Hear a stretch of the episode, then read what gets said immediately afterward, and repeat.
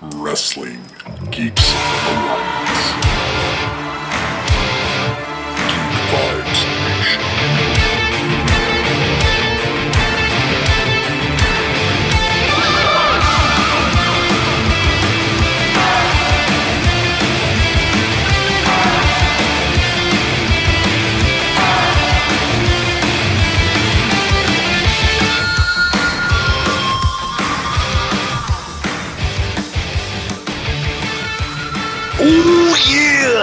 4th of July, everyone out there. This is the man, the macho man, Randy Savage. I'm going to pass it to Dane and Chris and start the show. Oh, yeah. Kick it. Thank you, Ghost of Macho Man Randy Savage. We have another amazing episode of Wrestling Geeks Alliance for you guys today. Took an off week last week. Not a lot of news. Some something about a cell and there being hell involved with it. Um, you know, other things along those lines. But I had some stuff that I had to get to. But we got a big Fourth of July while we record it show for you guys. We're gonna be going over all the wrestling and comments of of ignorance and comments of, of wonder from wrestlers all over the industry. And I couldn't do this by myself. I got Christopher Brother Ray Patton with me today, like always. Happy Fourth, good sir. happy fourth to you and all the listeners out there man it's uh i i feel a hundred times better than i felt yesterday and i'm so excited to talk about wrestling with you it, it seems like forever when we take a week off man it really does it makes me sad inside I feel you. And um, unfortunately, we got to start off with something that makes us sad inside. Uh, you know, kind of fitting being the weekend of the 4th and we're, us recording on the 4th of July. We unfortunately uh, lost another wrestler, uh, Del Wilkes, aka the Patriot, passed away this last Wednesday at age 59. Um, you know, I remembered uh, Del with his uh, rivalry right before. I think he went to WCW with Bret Hart, um, and I really enjoyed him. And then he kind of fell off the map. Uh, unbeknownst to me, I'm pretty sure he made a uh, steady career over in All Japan and New Japan. And uh, you know, as someone that stood for patriotism and um, well, obviously he was the Patriot and kept that gimmick going for a while.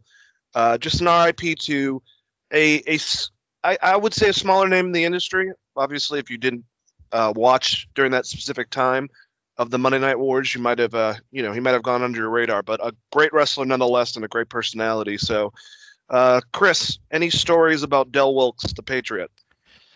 I do have some stories about Del Wilkes. Uh, I actually met him as a child, when a small child. He was doing some WCW spot shows in uh, Gainesville at the Gainesville Civic Center or Convention Center, whatever you want to call it, uh, which is downtown Gainesville near Jesse Jewell Parkway, uh, home AJ Styles. AJ And, Styles, uh, man. and they had this like T-shirt cannon, which they also used for uh, Johnny B. Bad. If you remember him, I can't I can't think of his WWE name now for the Mark life of Marrow. me. Marc Mero. Um, and they were shooting shit out of this T-shirt cannon. I got one of his little masks when I was a kid, which was really was like kind of a fun thing, you know, as a Patriot. But the Patriot itself, the gimmick is like started with Jerry Lawler drawing a cartoon, um, basically making his own Captain America. Did you know this? I did not. So he was the man behind the gimmick. Did uh, Del fight in um, Tennessee, or was this while Jerry was in? WWE? So this is 1971, and multiple people had had the Patriot gimmick, but Del Wilkes is the Oh. only person that really looked like the Patriot because he was definitely a, a body guy and, and a proficient worker. I wouldn't say he's like anything that would blow your wig back or anything. But as a kid, I remember, you know, those days, them them spot shows or the Saturday night, uh, was it uh, Sunday night? What was the WCW one? Sunday night main event or or Saturday night? Whatever WCW's weekend gimmick was, he was always on those kind of like house shows, and I saw a bunch of those as a kid because they did a ton of them in Gainesville. Um, but yeah, like fond memories, especially as a kid, getting that mask and putting that thing on, I felt like a million bucks, man. So I only have positive thoughts on Dane Will, uh, Dan, Dan Wilkes, and uh, sending good vibes out to his friends and family. And he just seems like a good guy. You don't really ever hear anyone say anything negative about the guy, and that's uh, that's a that's always a good thing in the wrestling business.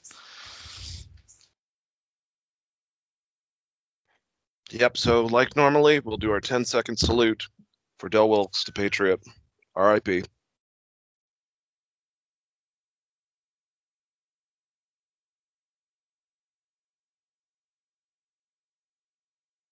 All right. Um, let's start off this show. Chris, do you want to go over the shows of the week, or do you want to go over the news first? I'm letting you pick. Let's be rebels. Let's do news first. We've done it last uh, the past couple times, so. All right, nothing really is that substantial, I will admit, with the news, but you know, hey, some of this stuff, uh, just good talking points, I will say. I'm going to start off with a really cool news item that I sent you. Um, that basically Onita uh, is open to a match with AEW's Jon Moxley. Uh, the quote basically said that, you know, he wanted to have a couple last matches and his quote exactly was, "I want to show American fans my original explosion match. I sometimes feel like I have to. American Deathmatch fans have been disappointed twice. First with the explosion deathmatch in C- CZW back in 2017, and second with AEW's. At the time of the CZW shows, maybe because of costs, CZW said, "We don't need Japanese engineers. Don't worry, leave it to us." And I believed them. I sent cheery messages to both Kenny Omega and Jon Moxley, but AEW did their preparations for their explosion match on their own, and I wasn't able to be involved in it. However, I was disappointed that the fans were disappointed, and I felt responsible partially. John Mac- Moxley uses my theme music when he's in a tag team. Said Onita, thank you, Moxley. I think if he has a spirit of Jado, evil ways, we might stand in the ring someday. It would be interesting, wouldn't it? The idea of Moxley versus Onita death match is certainly dream match territory, and you can bet the house on the fact that it is possible. Moxley would want to do it, and so would I. Whoa! Um, I mean, I don't know if if this is a good enough match and Onita really is involved in the explosive concept, if this is going to be more like the uh, the stuff from his previous promotion over in Japan, this could be a really good outing for Onita if he wanted to do that. Um, you know, if if he's down for a match, he's definitely beat up. There's no trying to get away from that. His age and the matches that he's been a part of in the past are absolutely brutal. But what better person to share the ring with, possibly one more last time, than Jon Moxley? I mean, if you're not going to do someone like, you know, Nick Gage, who we talked about, um, or say, you know, any any of the guys that were some of the big ones that came out of CZW, uh, whether Sami Callihan, you know, I think that Jon Moxley is that guy, and I do think that Moxley would be like, yeah, let's fucking do this on a heartbeat. He'd do it tomorrow, and he's on baby duty right now. He'd probably be like, hey, baby, sorry, you got to carry this kid for a little while. I'm to go fight Onita. So I don't know what promotion it would be for, but I would like to see actually AEW hold it and actually let Onita show them the ropes, if you will, and have a redeeming explosive match. You know, I think they can work around Onita's age and still have a pretty damn good last match, if you will. Um, but what do you think about this, Chris? You know, Onita's a legend, and he still looks great. You know, appearance wise, we know that he's probably hurting really badly. But if Onita wants to do one last explosive death match with Jon Moxley as his opponent, do you think AEW should jump on that immediately? I don't know, man. I, I feel like this is a Japan match, right? Like this is a Moxley, maybe even an all Japan match, more so than New Japan. Um, but I'm down for it. I would love to see it if AEW could do it right. I'd love to see it. And they brought him in. Didn't they bring him in for the promos leading up to that uh, barb explosive barbed wire match with Omega? Yeah, and correct me if I'm wrong. Maybe I'm just remembering incorrectly, but I thought he was in the audience. Maybe I'm thinking of Greg the Hammer Valentine with the strap match, but I, I could have sworn Onita was there for the actual match. You might be right on this. I definitely remember him. It's kind of a weird time because of COVID, so I don't know if he was able to get over from Japan or not during that time period, but I definitely remember he was on the video packages because uh, man, that that guy's just got a mean look to him. you can say what he say what you want about his in ring stuff. Like when he went to New Japan, I know a lot of guys kind of looked down on Onita because of the style of wrestling he had, but the the guy is a fucking myth and legend in his own right. Um, have you ever watched the documentaries, the wrestlers they put on Vice? Uh, no, you've told me about it. I need to go back and watch them. I- Okay, so, If if I do recall watching an episode with Darby Allin, Ethan Page, and more about Evolve Wrestling before they got bought out by WWE, but I don't know if that was that specific documentary. so there's like a CZW indie hardcore wrestling episode, and Onita just no showed CZW, so it's funny to hear him bury CZW again. um, but that happens in the documentary. I highly recommend everyone go watch those. It's it's kind of just a wrestling fan going to these different places. One of the most mind opening, and I think I've talked about it on the show, is like he goes to um, God, I want to say like South America to watch catch wrestling and voodoo wrestling, which was I I didn't even know existed, but is a thing. Uh, which uh, apparently Alexa Bliss is the queen at.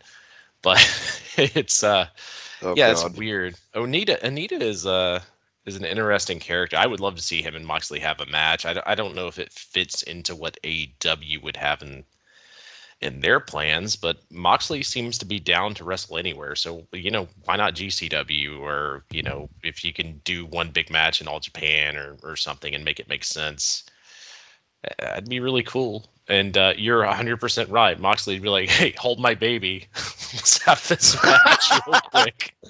Renee reads the headline and is like, ah, crap.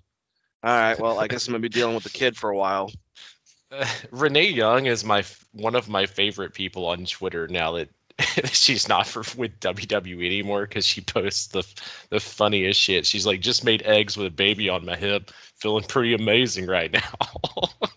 She's my spirit animal, man. I love Renee. Uh, I love Renee, and I hope like if she ever wants to come back to the wrestling business, I hope they pay her a bazillion fucking dollars because she's great. All right, man. Let's go from Mr. Onita possibly going against Jon Moxley to something that people were talking about. Uh, Vince McMahon. He went to the Performance Center this last, I believe, Thursday to check out some talent. The last time he was there, I believe he was big up on Cal Bloom, uh, which is he's been a security guard. That's the most he's done so far since being there. But you see him a lot doing that. He looks a lot like Edge, and he is uh, child to one of the Beverly brothers. I forgot which one. Uh, but you know, he does this, but we know now Bronson Reed lost the North American Championship, and we'll get into that when we go over NXT. Um, but Bronson Reed, uh, Karrion Kross, Scarlett, and Shotzi Blackheart have been, you know, doing some stuff on main event. I know a lot of people aren't happy about this concept, but this is how it is and I know a lot of us are worried about people to a degree. I mean, Damian Priest came back after I don't know how many weeks off uh, to lose in the Battle Royal to get himself in the uh, Money in the Bank. We know what happened with Keith Lee and the issues with WWE trying to pursue uh, his name, um, basically trying to copyright it while he's trying to do the same thing. Um, you know, it's it's whenever call-ups happen you do have some people that get past that, but as of recently, it hasn't been the best track record. And sometimes, sometimes you can be a undefeated monster with the women's championship and be running away from dollies and mirrors. So, you know, Vince being there, I think, puts everyone on their toes uh, to perform well.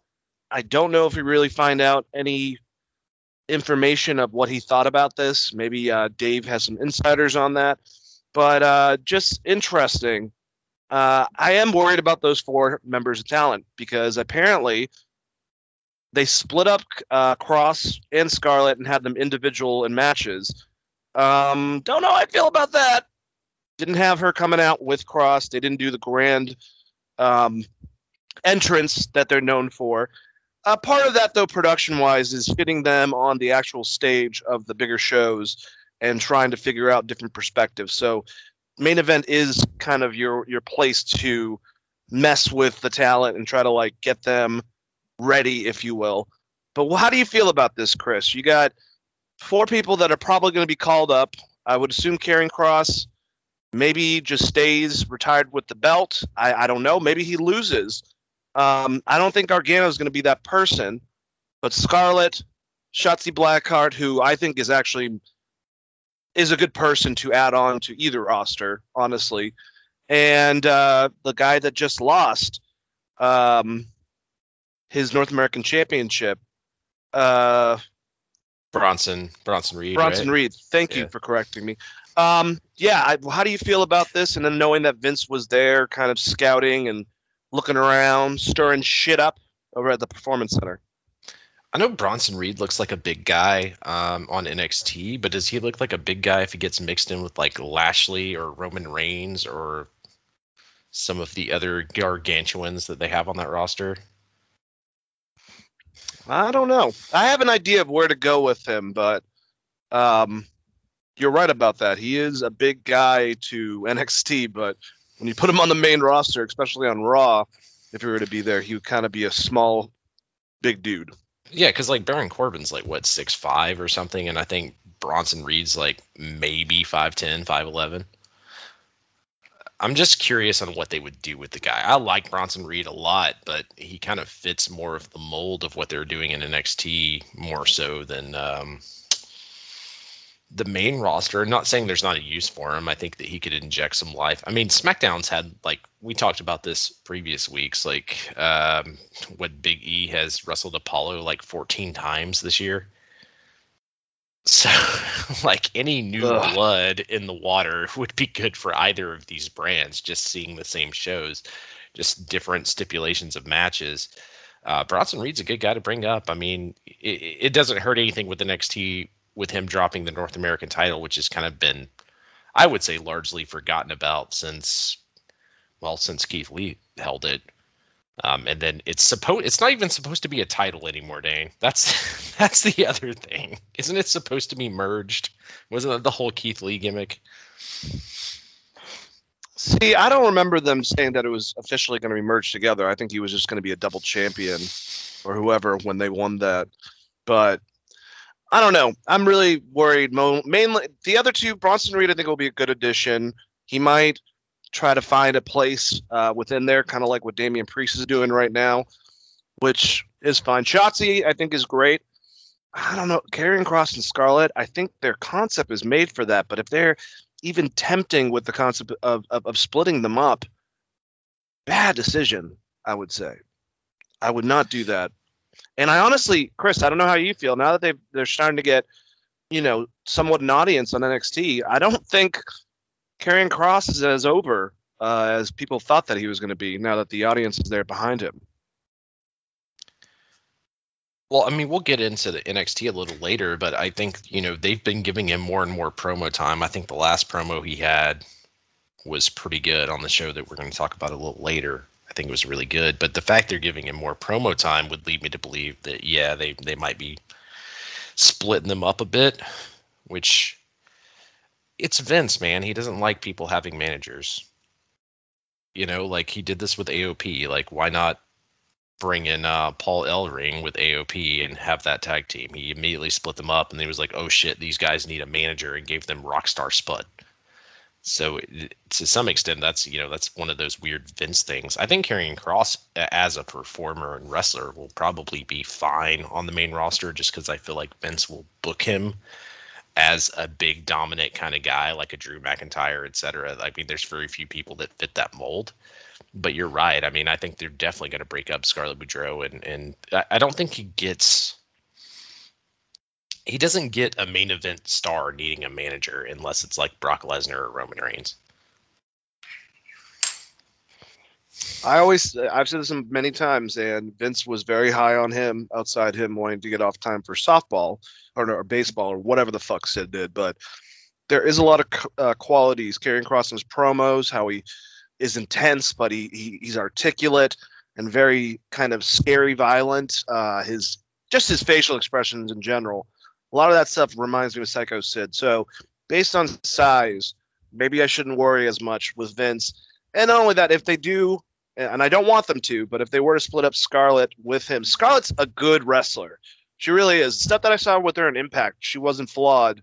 Uh, like I said, so she could do pretty well, and Vince definitely likes girls with her look. So hopefully, uh, along with Shotzi and Bronson Reed, we see some good things if they are getting called up. And hopefully, every anyone else that Vince was looking at, we know that uh, Parker Boudreaux, the guy that was ex football player, looks a lot like Brock Lesnar with two sleeves. Um, uh, Rick Steiner's son. Uh, we know that uh, the Stevenson brothers, uh, Gable, who's going to be going over to the Olympics, they're also there. You know, there are some talent that NXT currently has in the Performance Center that could be doing some big stuff in the next couple months. It seems like the next batch is going to be pretty impressive when it comes to actually having, you know, major athletes and wrestlers as opposed to independent wrestlers coming out of it, which there's nothing wrong with, I think, either. I think that you should have people that came from the independents, but people that actually have a collegiate background or uh, ex football players. I think that that actually does add in uh, just different qualities and different levels. Uh, so hopefully, all the people that he was looking at don't get fucked over once they come over to WWE on Raw or SmackDown, like we're worried about with the four people I just mentioned. Last thoughts? Yeah. So, yeah, real quick, do you think um, do you think Vince is actually watching the? I know main events taped at the same time as some of the Raw or SmackDown tapings. Is he actually watching this stuff, or does he just have someone come back to him and be like, "Hey, this like this guy looked okay"? I, I'm assuming it's more involved with Kevin Dunn. He's probably trying to see production wise what he can do with them. That's that's usually, you know, Aleister Black, uh, way before he actually got called up, was on main event a couple times, and they were trying to adjust to see what his entrance would look like in a big arena. You know, that's back when they were doing the pre-show matches for you know before COVID, basically. So Yeah. You know, it's it's it's probably a Kevin Dunn thing, and then he's reporting back to Vince. I would think. Yeah, maybe Kevin Dunn just has terrible taste. I, th- I think Vince needs What? to. Shaky Vin- cam shit. You know, Kevin Dunn has terrible taste. No, fuck. Well, we keep hearing these stories where Aleister like talked to Vince and Vince was like, "I love you," and or like Keith Lee, like Vince was huge on Keith Lee. Like all of these stories have came out, but like if they're going through main event and Vince is never seeing them, then I don't know why he would be super high on them to begin with. I mean, I'm assuming that he's somehow watching some of this NXT, whether Triple H is inviting him over for a family dinner and then being like, "Hey, Dad, check this out," or whatever. like That's um, even the bigger question, man. Is uh, what you just said with the main event concept. Why isn't Vince watching NXT since that's supposed to be his feeder system? That's uh, you know one of his main people involved in his inner workings. Triple H is in charge of. You know, you would think that he watches that, but apparently he doesn't. Uh, everything's like stuff he gets from Triple H or other people in management. I'm sure Johnny Ace has something to do with that now that he's, uh, you know, scouting talent for him. Uh, since they canned Mark Carrano with that whole entire, uh, basically scapegoat thing for the Mickie James shit. And then, um, you know, I, I just he should be probably paying attention to that shit too. You know, seeing what people react to the actual fucking wrestlers to see what he should do with them that's similar instead of trying to change them up automatically and rebuild them in his own fucking image when they come to the main roster. Yeah, no, I, I 100% agree. With Karrion Kross, uh, one quick question before we move on. He's there till Rumble, right, with NXT? Because, like, who the hell is he going to drop the title to? He's beat everybody and made everyone look like fucking geeks. Like, he just I don't beat know, man. the hell out of Gargano and Austin Theory, like, like six times in one night, seemingly. I guess it wasn't that many times, but he just, like, beat the hell out of him and was like, all right, peace, I'm out on the last episode of NXT. Is it Balor? Is the demon coming back? Like, I, I mean, they could do this at SummerSlam. That's the next big NXT uh, takeover is that weekend. But who could do it? I have no idea because outside of Finn Balor, Adam Cole, fucking Samoa Joe coming out of retirement, I don't see anyone taking that goddamn title uh, that's on the active roster outside of possibly those three that I just mentioned.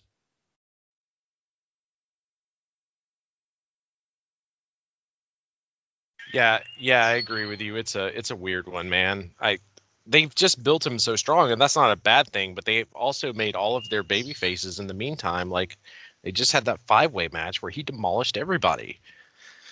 So unless they're gonna bring someone in, or like Ciampa is gonna like go after him or something, like I don't know who they have left that would be a believable threat.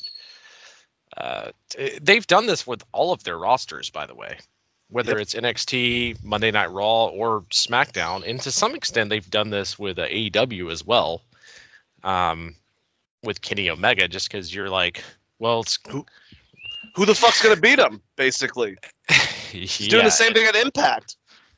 At, at least with Kenny Omega, you got like Adam Hangman hanging in the weights, and he's like won the most matches or whatever, and he's the number one contender.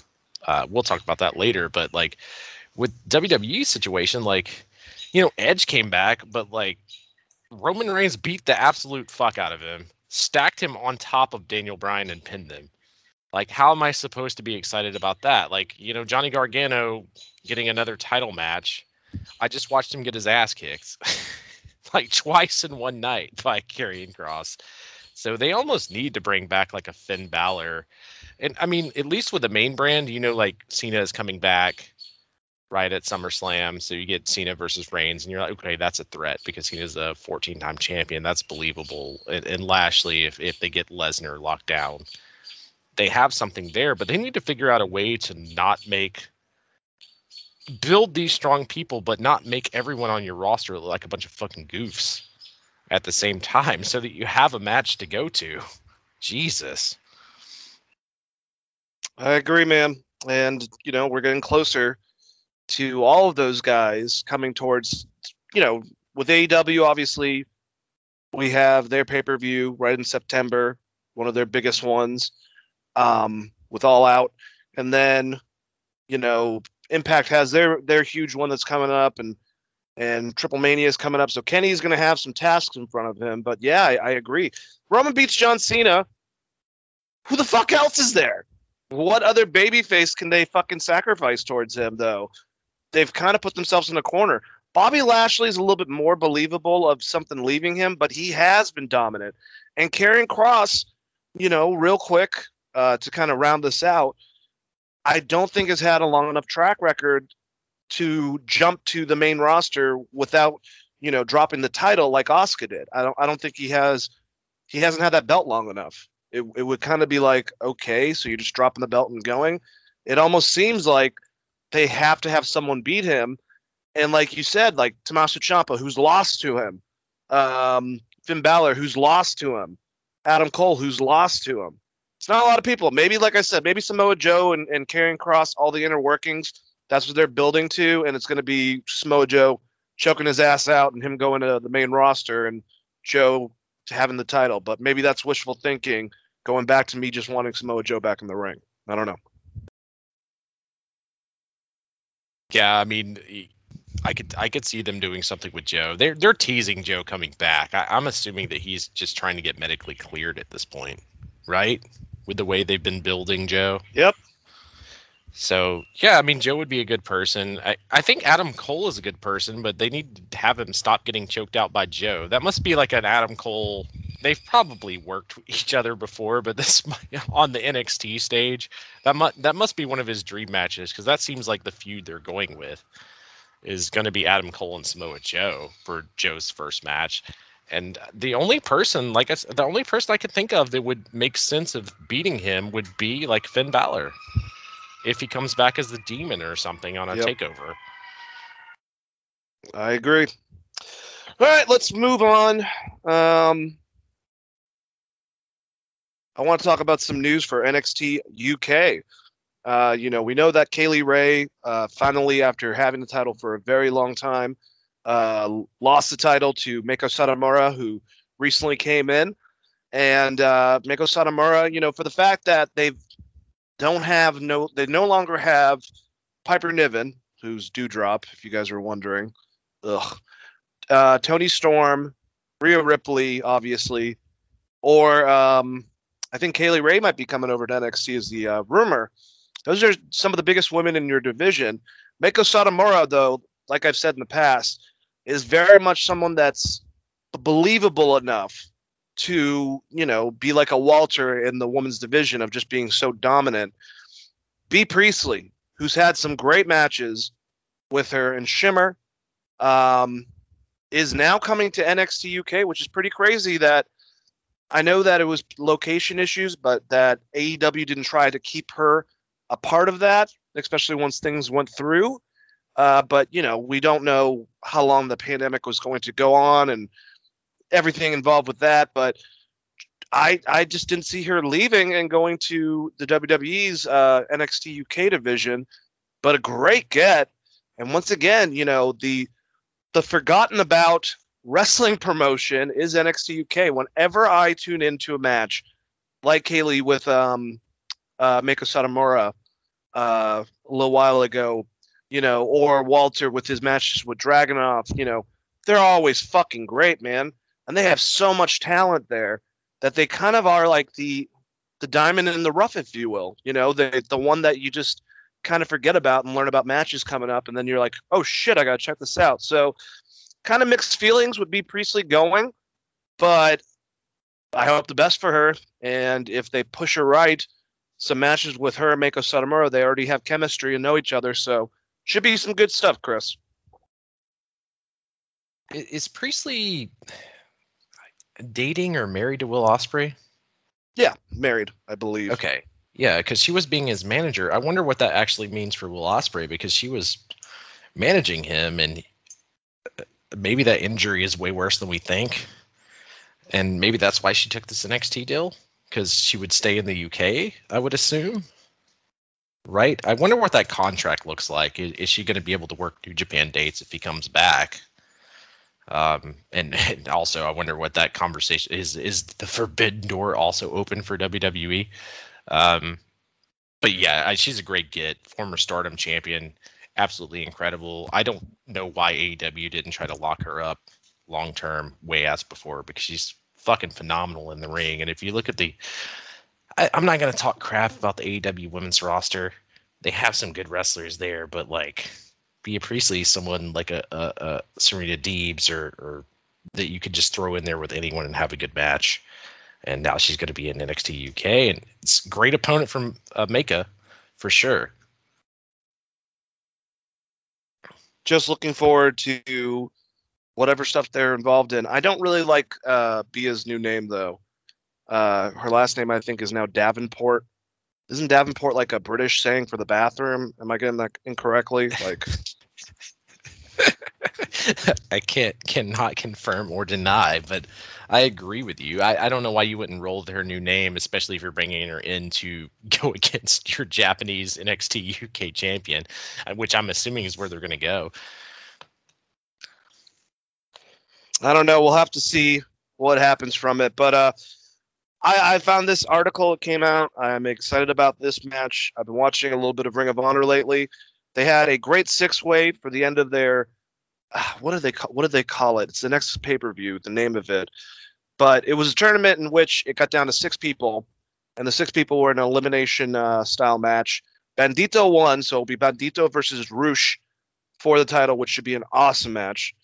Um, but the thing that actually I think most people are intrigued in is the match they're going to have next week for, uh, for the fight on the farm with the Briscoes. You know, Mark and Jay Briscoe have not been getting along. Uh, they had incredible video packages where, with their dad basically saying, "Hey, you guys need to get out your shit, and you know it's time for the two of you to fight, basically, and get out whatever type of aggression and problems you have." uh, with Jay really downgrading his brother, you know, noting the fact that he is a past champion uh, a couple times, and Mark's kind of just been in the shadow, and Mark saying that he's he was always a tougher guy, you know, and showing video footage to the past when they were in independent wrestling of them having matches at their farm and just beating the living hell out of each other. This is probably going to be somewhat cinematic, but I think it's going to be really well done. And of all people to be down for a cinematic match, although he loves, you know, unabashedly on his show, loves the uh, Briscoe brothers. Jim Cornette said, Brother versus brother is hard to pull off, and cinematic matches are often direct. But watch this and tell me the Briscoe brothers aren't two of the greatest personalities in wrestling. This is entertainment that doesn't shit on wrestling. Can't wait to see it on Ring of Honor TV. This match is going to be coming out, I believe today actually is the release. I think they released Ring of Honor episodes on Sunday, so looking forward to this match specifically next week. You know, I, I agree with Corny. I think that for a cinematic match, this one's going to be a lot of fun, and I'm looking forward to both Briscoe brothers beating the living hell out of each other on a farm. What do you think about that, Chris? I think it's amazing, and Mark definitely deserves a win with the way they built it, right? Yeah, give Mark the win over his brother Jay. Fucking humble his ass a little bit. Yeah, and then they could just go back to tagging afterwards. You know, sometimes brothers got to fight. Um, I I don't think this is going to be. I know people are saying cinematic, but I don't think it's going to be cinematic. It's going to be more cinematic, like the final deletion. you know what I mean? Like I don't see Ring of Honor doing like a fully scripted AEW WWE very professionally shot thing. If anything, it'll it, I would assume it's going to look more like Final Deletion, and and you can call that cinematic, but I mean it was mostly just Jeff and Matt doing random shit in the backyard, right? That's what that's what I'm assuming will happen at this Briscoes match. Hell, they may never leave the barn. It's the Briscoes. so I'm looking forward to this. I'm hyped about this. And and now knowing that it might come out today, I'm super excited about the rest of my day. But uh, I, I love the Briscoes, and, and Jim Cornette's right. They're two of the greatest personalities in wrestling, and I've said it for years and years. I think they're, if not the best tag team, one of the best tag team, and and they're, God, I want them. I want Jay and NWA so bad. I feel like he's the perfect guy to chase Nick Aldis Yeah. and, and and try to grab that championship. But um, yeah, I mean, ev- everything they've done has always been good. It just sucks. Like wherever they land, there's always something that comes up. Like they've been in WWE Performance Center twice, right? Uh, it just sucks they've never gotten to that level. Like I would love to see them in AEW, and that's a deep, deep talent pool. But like the Briscoes are so different than anything else they have. And you could get the Briscoes versus FTR. You could get the Briscoes versus the Young Bucks. Like, I respect them for sticking with Ring of Honor as long as they have, even though they've went to the, like I said, they went to the Performance Center twice. But I want them to branch out, man. I want to see, I want to see the Briscoes versus some of these other great tag teams, like the Briscoes versus the New Day. That'd be fucking amazing. Um, Usos. Usos, yeah, that would be fun. I just I love the Briscoes, but I you know it's Ring of Honor is such a small pool, and man, the Briscoes are just so great, and I'm looking forward to this. And I would look forward to seeing if Mark ended up winning a tag title, or, or uh, no, winning the actual title. That would be like a really cool story if you've watched Ring of Honor for a long time, because Jay has always been the uh, more favored brother of the two. So that I mean that's there's a lot of cool stories you can tell there, but it- does make me sad that they're not just out there wrestling Guerrillas of Destiny and doing doing cool shit. They're so good. I love them so much, Dane. I love them boys. They are a great tag team, and it's crazy. You know, well, it's not really that crazy because if you look back in the past, at least for me, favorite tag teams were brothers. You know, whether it be the Steiner brothers, whether it be the Hardys, whether it be Edge and Christian. Wait a minute, that's not. Are they? I forgot. They were vampires at one point. Um, but in all actuality, Guerrillas of Destiny, the Usos especially, and the Briscoes are in my favorite talk, tag teams. And I think the reason why they have such great chemistry is because they're brothers. They get in each other's head. And Jay has always been the standout. I'm looking forward to seeing if Mark can get him get one better and whether they decide to go back to tag team wrestling after that and get the gold and Ring of Honor or maybe split ways and do some other stuff. I completely agree with you. Mark winning the title, whether it be from Rush or Roosh or whoever has the title, that would be a really cool added element to the story. And seeing Jay go to some other places, like you suggested, NWA, Nick Aldis, would be awesome. Um, definitely think that there's a lot for the Briscoe brothers to do outside of WWE. Damn boys. Yeah, and I, I will say this following up. When I say Jay has been more of the out let's say the the brother that gets the most love, it's because Jay is a better promo. It, has nothing to do with their in-ring work. I think they're comparable in ring to one another. Um, but Jay's It's like the opposite of the Hart brothers.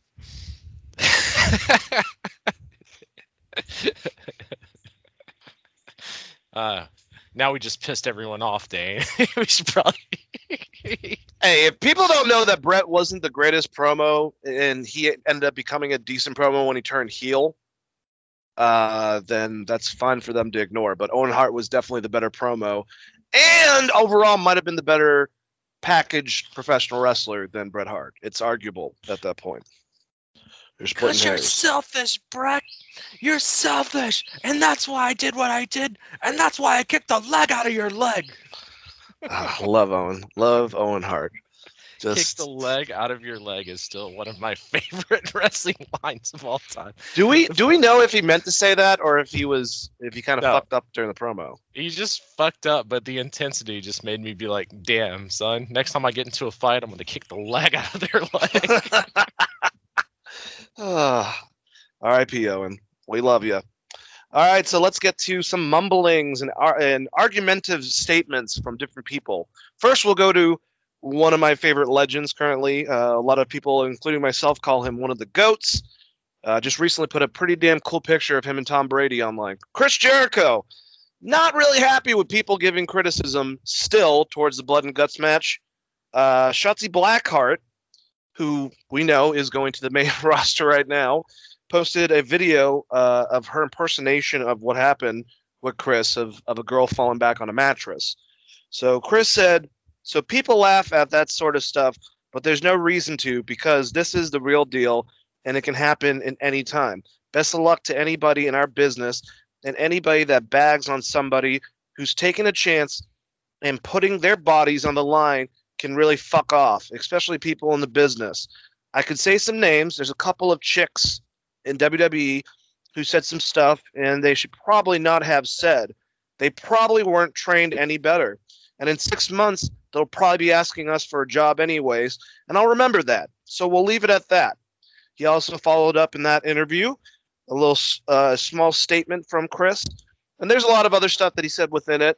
But you know, uh, some of the some of the stuff that like this kind of annoys me, so that's what we're talking about. No one had to convince me to do it because I knew it was right for the story. But like I said, people that didn't respect that bump really aren't fans. Chris, I love Chris fucking Jericho. I really do. The arrogance within all of this, basically threatening job opportunities to female wrestlers in the WWE and NXT, is so fucking stupid calling them chicks. And the thing that pisses me off the mainly about this is that, like the rest of the you know higher ups over in AEW, they get a pass from the Twitter mob online, who a lot of them, I will say, from their comments, are directed a bit left, uh, you know, or liberal with with their statements. They never seem to go after any of these people. They will call out JR and tell him to fuck off and retire for accidentally saying uh, eight or WWE Dynamite after a great show, but for some reason Jericho can get away with this type of stuff, and the fans, pretty much from what I've heard, turn a blind eye. We know the Jackson brothers are are both, you know, kind of they come from California. They're both conservatives. You know, it's just funny to me. So is Jericho. So is the Cons. Um, pretty much everyone, probably Cody as well. I'm assuming pretty much everyone besides Kenny seems to be, you know, ideology or or or just different from the fans that love them and will defend them into blue in the face.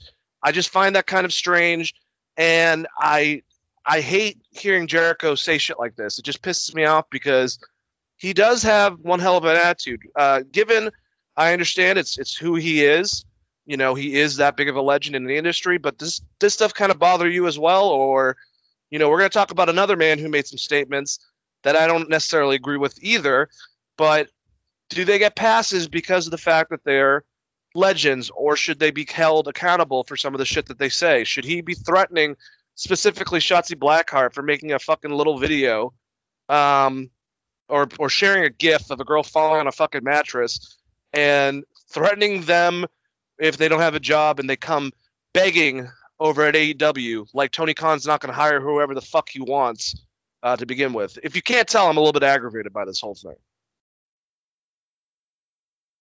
So I'm on the same page as you with the at least with Chris Jericho's response. Like I I'm not gonna say that what Shotzi put out there is necessarily the right thing to do, even if it was just jokingly. You can criticize a match or criticize a finish, but WWE's been doing that shit for years. As far as like people falling on blow up. The the problem with the Chris Jericho thing is like he fell on it and then they immediately went to like a stretcher spot and it looked like shit.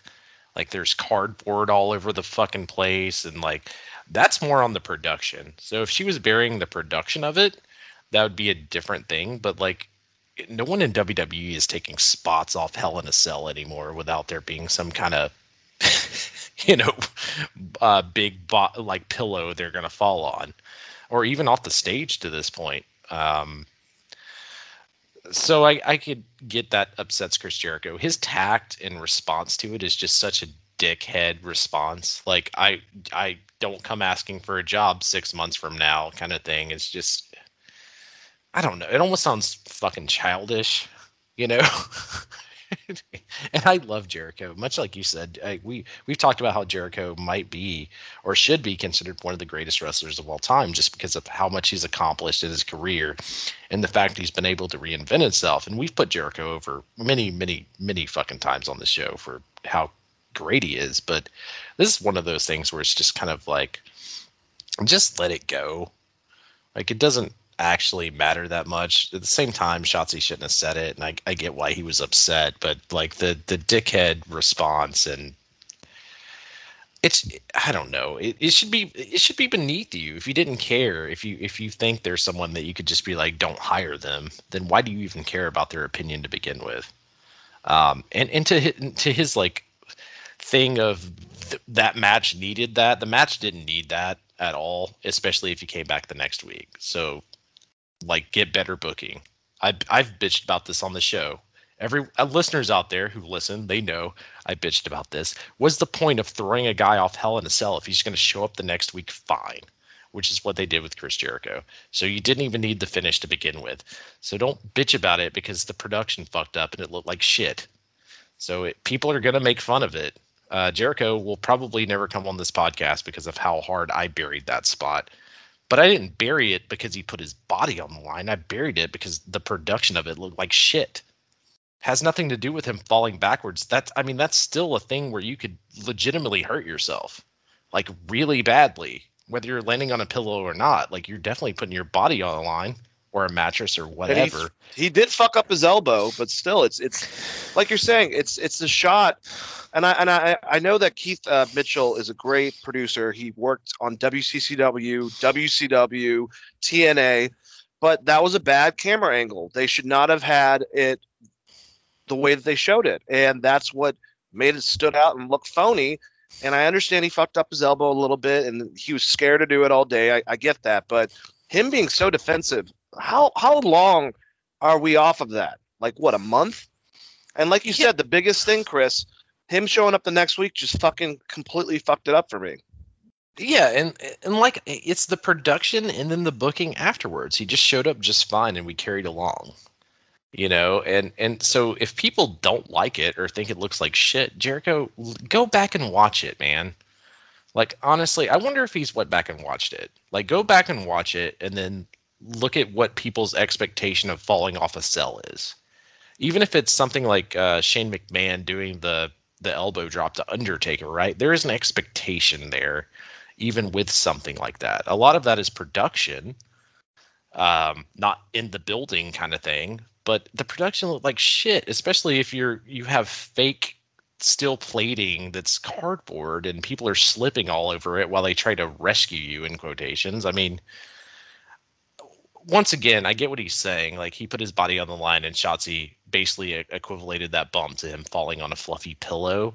But I don't think that's what she was trying to insinuate. Everyone who saw that wasn't like Jericho's shitty. He just wants to fall on fluffy pillows. I don't think that's what she was saying. Like he's not putting his body on the line.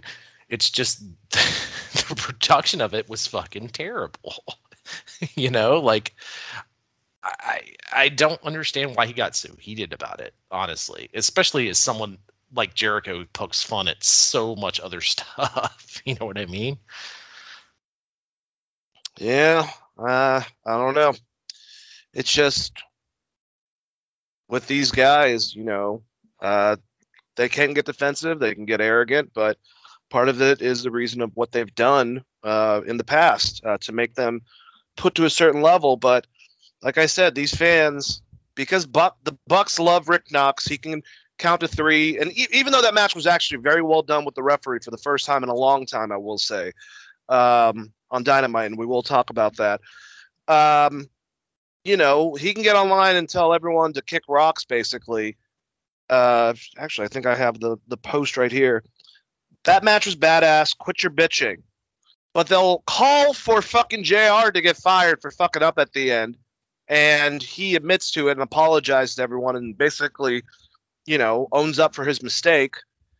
Ah, that fan base, and I mean the WWE fan base is is, is very extreme with with with with, with uh, their perspective and how they can, you know, it's like the DC fans how they can watch something that's crappy but still fucking just be up in arms. We're ready to fight about it. AEW fans are cocky, and they don't call out a lot of the stuff that they would call out for other companies and other wrestlers. Uh, that's their own. And for some reason, Jim Ross represents WWE. I feel to a lot of people, uh, and I'm sorry that you know people fuck up, but. I'm so glad that you know, and I'm not even a football fan, but I'm so glad that John Madden didn't have to get fucking shat on by the internet during his last couple years. You know, I, I watched every Super Bowl pretty much back then, and people, when they get older, they get a little sloppy. Give fucking JR a break. Telling him to fucking quit and end his career. Fuck you. You fucking keyboard warrior piece of shit. I agree with you 100%. Also, like, if they get rid of Jim Ross, is that commentating team better? That's the question as an AEW fan you have to ask yourself. Without Jim Ross, is that crew as important as it's supposed to be? Is Excalibur supposed to be the guy that's going to carry that show? And how many of them actually love Excalibur for his past stuff in PWG or just fans of him because he's the AEW fucking announcer? You know what I'm saying? The, the fan base is so fucking weird and finicky. It just drives me nuts. And, and look, like it's okay to be upset, I guess, that he said WWE Dynamite, but also it's kind of their fault, making him tag some shitty movie coming on afterwards with like a three second sign off. Like every week he's like, "Stay tuned, pal. Uh, Fast and the Furious Six is coming on right next, or whatever." And then he has like, "Thank you for tuning in to AEW Dynamite," and he fucked that up. Like, say AEW Dynamite really, really fast as a wrestling fan, a hundred times. I guarantee you, one time WWE might come out. Like, he, he's a guy that worked for that company for so long. It's nothing against yeah. AEW. He's not doing it. There's not any kind of like coup against AEW. Why do people think that this is like, oh, JR's talking about the company he really wants to work for? Look, I hate to tell you guys, but if JR really wanted to work for WWE, he'd still have a fucking contract there and they would bring him in for Lesnar matches. Like, he, calm the fuck down on the JR hate. I don't understand it. Like if you can give me a better announcing team than what they have, if you if you say Taz, Excalibur, and uh, Tony Schiavone, that's the team you want. At least make that argument and not just be like, hey, hey, fat boy, why don't you fucking retire? Like, I don't know, man. Like you said, keyboard warriors. Yeah, it's just it's completely unnecessary and he owned up for it immediately. He didn't even know it happened. Um, Bully Ray actually an hour later was like, you know, text him and he was like, "Jr. Stay off online and don't let those those fuckers get get you down." Basically, and Jim Ross like, "Come again? Like, what, what do you mean? Do we have heat bully?" And he's like, "Ah, oh, crap!" And he had to explain to him what happened. And immediately Jim Ross went from that to apologizing for it and still people want his job. And it's like some of you motherfuckers weren't even around when Jim Ross was commentating in his prime. So I get why you just don't give a shit because you're, you know, young and I have a lot of annoyances with the tail end of our generation and the newest one, Generation Z. It just that seems to be the mindset of people. Go on Twitter and demand that people's jobs get taken. like I said, to everyone, to anyone that gave Rick Knox a pass because the AEW Young Bucks buddy fucking ref, or or gave Chris Jericho a pass for calling girls in the industry chicks and shit like that, like, and and want Jim Ross's fucking want him to get fired. Fuck off. That's what I have to say. I don't know, but they better calm down with what they asked for because if they let Jim Ross go before SummerSlam, the people bitching about this, and he's the announcer for a John Cena Roman Reigns match, it's bigger that than that entire company. So you really need to think about who you're shitting on and their importance in the wrestling business. I, I would say that. Like Jim Ross is a bigger name than 90% of the people on that fucking roster. So I, just calm calm the fuck down. Like he made an act like go take a public speaking class. Talking to people live is hard, especially for two fucking hours and getting plugs in. Um, it's not an easy thing. We do it each week on this fucking podcast. It's not easy to not fuck up. I'm sure I've already fucked up once today. like it, it's not as easy as you would think. And that man's a goddamn professional. And, and put some goddamn respect on JR's name. For love Yeah. God. Like he's Birdman. Don't be talking shit. Put some spect on that name. all right. Well, we go from one wrestler ranting to another legend. Bully Ray was on uh, Busted Open, and he had some stuff to say about Eddie Kingston, which he, pref- you know, started by saying that he loves Eddie Kingston. Um, but Eddie, you know, and they they really promote this mainly on Twitter. Uh, had a promo afterwards to take it take the the crowd home happy sort of thing, rah rah rah. And he kind of cut into the other company, not specifically saying WWE, but it was obviously he was referring to and just saying that they can do what they want over here and they don't have to worry about this, blah blah blah. I don't think, personally to me, especially if you're going to plaster this all over your Twitter, um, I don't think you should be worrying about the other product. I think you should pretend that they don't even exist like they do to you. Uh, Vince admits that it was a really stupid, fucking arrogant uh, mistake to do the Huckster, that whole entire thing with Billion Dollar Ted and the Nacho Man. And after that, he wouldn't even acknowledge WCW even when they were beating them, while WCW would take every pot shot that they could. But at the same time, I mean, it, the stuff that Eddie was saying wasn't stuff that hasn't been said even by Bully Ray. I get what Bully Ray's trying to say, but I'll just go ahead and say the quote. I love Eddie Kingston to death. All right, I'm not going to do a New York accent the whole entire time. Ray said after, um, while on the show, if we were having promo wars and I was captain of a team and somebody said, you got to pick one person to do a promo for you, I'd most likely pick Eddie because of his believability, his tone, his inflection, everything about Eddie. Obviously, we kind of sound alike, so I appreciate Eddie's delivery. In the same way, I appreciate Taz's delivery. Taz, another master of the stick. It's funny because a lot of us have said that Eddie kind of reminds us of those two, kind of in one personality. Uh, but in this case, Eddie needs to shut the fuck up and stay in his lane. And his lane is as an AEW guy speaking about AEW and flying the flag of AEW. And I'm completely on board. Tell me about how great AEW is. Fly the flag for your company. Show me that you uh, wear your heart on your sleeve. Tell me why that you were in, you know, an indie, indie guy a majority of your career. Now this company took a chance on you, and you have learned to love it and everything about it. Now I'm on board, Eddie.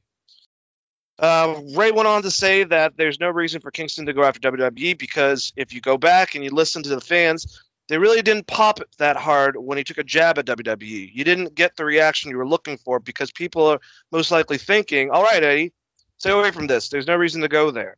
Because the competition, oh, and then he mentioned how essentially with people, even if Christian wanted to say something, or Big Show, but Chris Jericho's done it in the past. Uh, Cody's the one who destroyed the throne. They worked for WWE, so they were actually part of that monster and kind of got spit out a bit. So it's a bit different to him. But uh, I don't know how I feel 100%, Chris. I get what Bully's saying, and he will fucking destroy WWE if he sees problems with whatever he watches on Busted Open. But do you really think it takes I have to have worked for WWE to have problems with WWE or or talk shit about them in a promo? That's even if it was put on Twitter, uh, something that happened after the show. But Kingston has worked for WWE, has he not? Wasn't he? Hasn't he done some stand-in stuff for them and some spot stuff for them in the past? Ah, I, I can't confirm that. Uh, Okay, so uh, look, the fucking Dudleys did this when they left and went to Japan and then showed up on Impact.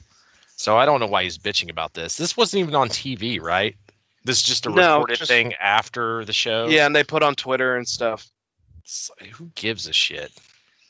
Eddie Kingston's not out here burying everyone that works for WWE or anything. Like, calm the fuck down. But I uh, they did that on Impact when the brothers showed up, when him and Devon showed up. Go back, go back in the archives. Well, I, the difference Bubba. is, like he said, was Chris Jericho, Cody. They've worked for WWE. You can't say Eddie Kingston was a stand-in guy a couple times. I mean, how many fucking wrestlers does that work with?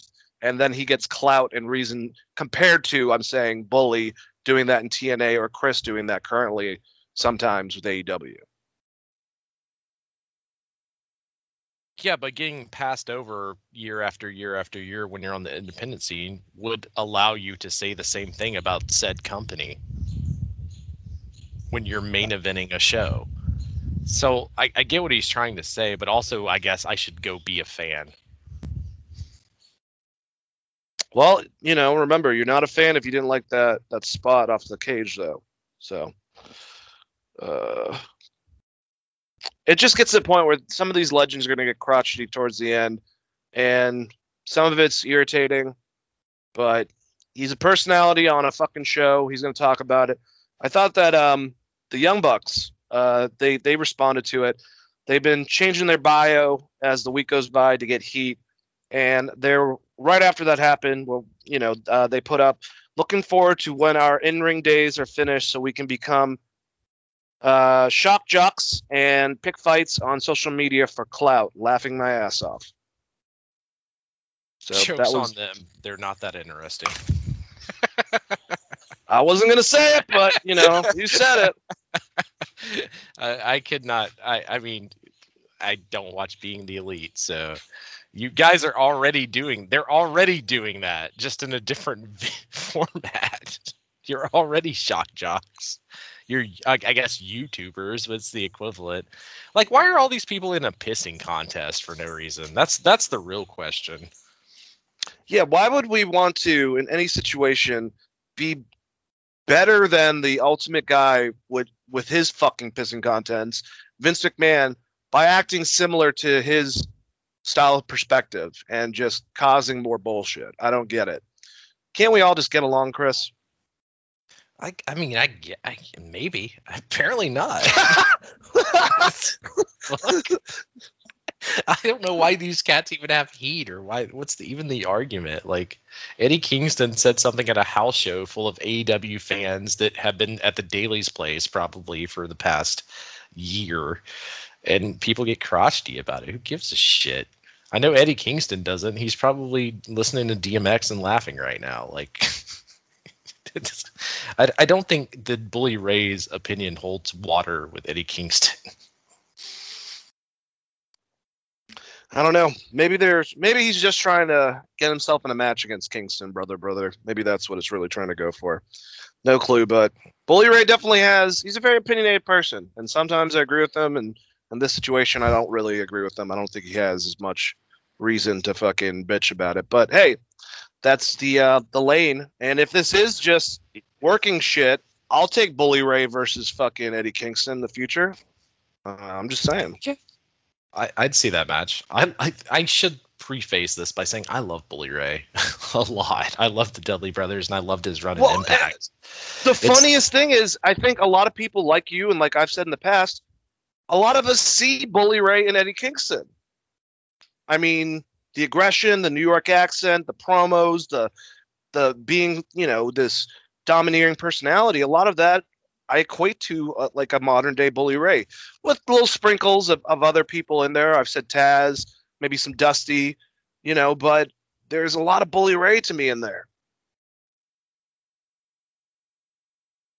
Yeah, I, I agree with you 100%. I mean, to me, it's it's a mixture of Taz and Bully Ray. It's a lot of it's the New York thing, but with uh, with Bully Ray, especially the Bully Ray gimmick and Impact, Yeah, I mean he's a brawler. He does kind of the same stuff that Bully would do in the ring.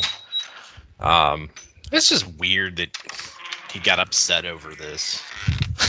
like, I don't know. I guess you got you got to fill in the fill in the gaps. There's not enough wrestling in the world to talk about with the 40 hours of wrestling we get a week.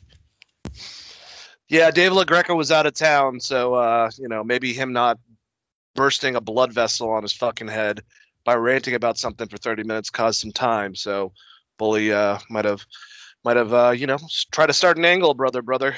No idea. But I will say, in the defense of Bully, when it comes to WWE, he's not like a WWE guy. Even though obviously he had a lot of success in WWE, especially in the tag division, he's very brutally honest. It's just you know, a hot take from him. So it's just like Jericho. It's like they get on these type of things. They're gonna say stuff.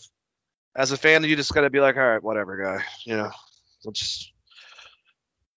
I guess they've built Yeah. reason to, to say what they want, but they should probably think about what they say at the same time. Not in a fucking let's let's get him to let's let's cancel him, but like in a I don't know, just do you really want to fucking say what you're about to say? That's all. Well, okay. Did AEW professionally film this and release it after the fact, or is it just some fan with a goddamn camera? Because I haven't seen the promo. It's it's it's it's professionally done. It happened right after Dynamite, right after Jungle Boy's match with Kenny, and then he came out and kind of like gave the go home, which Cody does a lot of times. But Eddie came out and just kind of like started just talking about, you know, how it is there compared to the other company, um, with creativity and caring about the fans and whatnot. So, and then they put it on their Twitter and shit. So obviously they wanted people to see it to some extent. Yeah, see, because like when Cody was But I don't think Tony promos- told him. Regardless if they posted on Twitter, I don't think Tony was like, "Hey, go talk shit about WWE." Because even in there, Eddie Kingston said, "I know I'm supposed to be like hyping you guys out the door, but I just I want to get this off my chest," sort of thing. I mean, we've seen this, and uh, if you've ever watched any of the old WWE house show recordings, which are terrible, but because they're like from the '90s, I mean, they would do the same thing with WCW. It's not, it's not that far fetched. Uh, yeah, I need to go back and I need to actually. What did he actually say? Was he like, "Fuck WWE"? The guy's an old man. He should fall off a cliff or something, or was he just like, "We're allowed to be different here than there"? Give me like two seconds and I'll find it because I just had it on that one uh, news site. Because I mean, if like Kingston just like cut a ether track on WWE for no reason, then I would see getting upset. But if he if he just basically came out and said the same thing that every wrestler who's left WWE has said since signing to AEW, then it's just much of the same. That's that audience. And like I said, it was the last show at Daly's Place for a while. Yep. So All right, it's so this is what he said. It's weird. the competition sometimes doesn't want to hear their fans. Oh, I guess I'm burning another bridge. Surprise, ladies and gentlemen. AEW cares about their fans because we are not here just to get ourselves a paycheck. We're here every week with you people, without you people, and we come out here and we bust our asses. We love professional wrestling. Uh, you saw a match between Kenny Omega and my dude Jungle Boy, and you will not see that on the other channel. You will not see legends who are respected on the other channel. You will not see people like me and my best friend Penta on that channel. And you will not see the heart that everybody in the locker room has on the other channel. Ladies and gentlemen, I'm I was supposed to send you home happy, but I'm speaking from the heart. The bottom line is we are AEW. We will see you Wednesday and we want to hear you. So that's what he said. Um I mean, it is a shot at the fucking locker room over there, but a lot of this stuff is true. Uh, I mean, He put over his own company. It's not really a shot. It's just Eddie Kingston being Eddie Kingston. Like the AEW fired the. I shot will say, Cody when he's demolish a throne. I mean, yeah, you know, like that's a shot. Him just t- putting over the company at the end of a show after the cameras are supposed to go off. AEW. Uh, fuck. See, I thought this was like a fan cam thing, like when Cody did his thing after uh, the that cage match he had with Wardlow, Yeah. right? So now they're just recording these, I guess.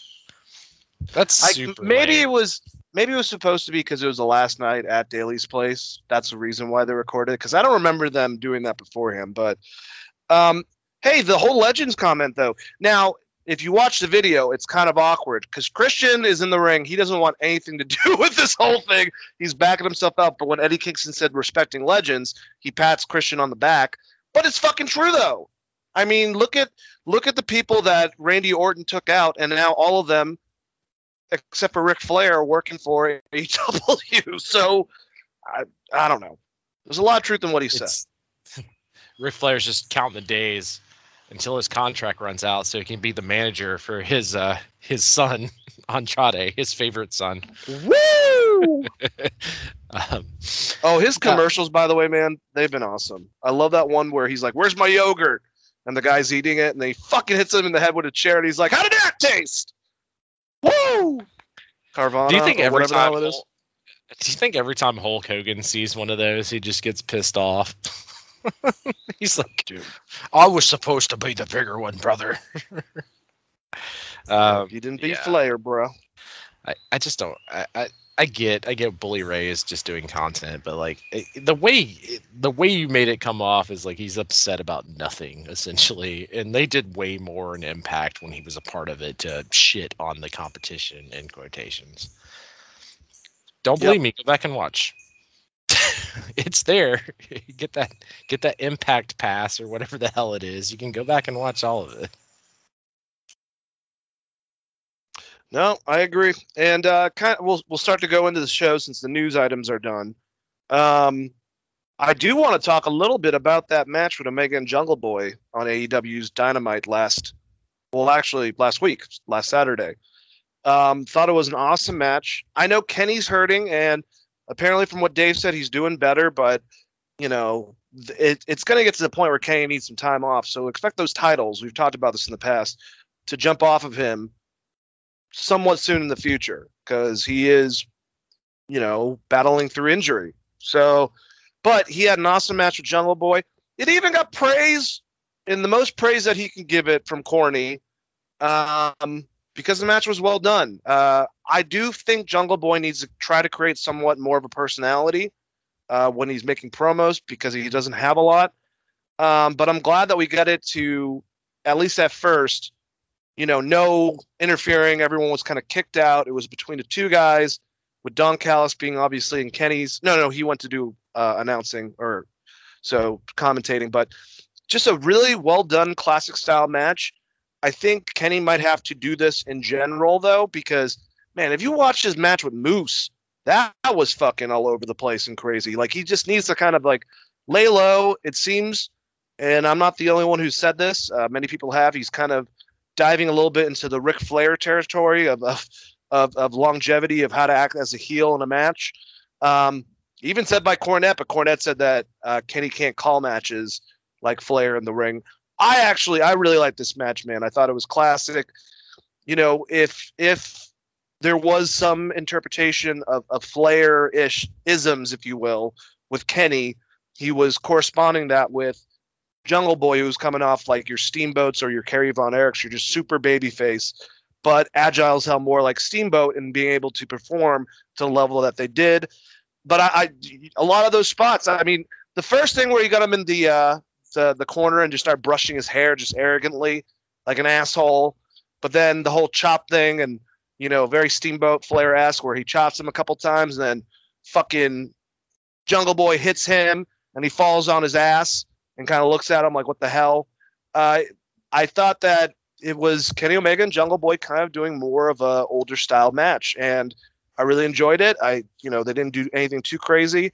Of course, Omega was going to win the match, but I just want to give praise that Jungle Boy, like many over there, like the younger guys over there, Sammy, um, MJF, Brian Pillman Jr. Ha- has a lot of potential. Adam Page, we've talked about this. Uh, Powerhouse Hobbs, you know, he is one of those guys that's going to be big 10 years from now uh, within that company, I think. or in WWE or wherever he goes. He's a great in ring wrestler. He just, like I said, needs to work on his promo skills and probably break off eventually from the giant dinosaur and small little child that comes out with him. Personally, to me, uh, but yeah, I liked I liked this match, man. Thought it was really good. So, do you want my niece's review of this match? It's pretty good. Sure, give it to me.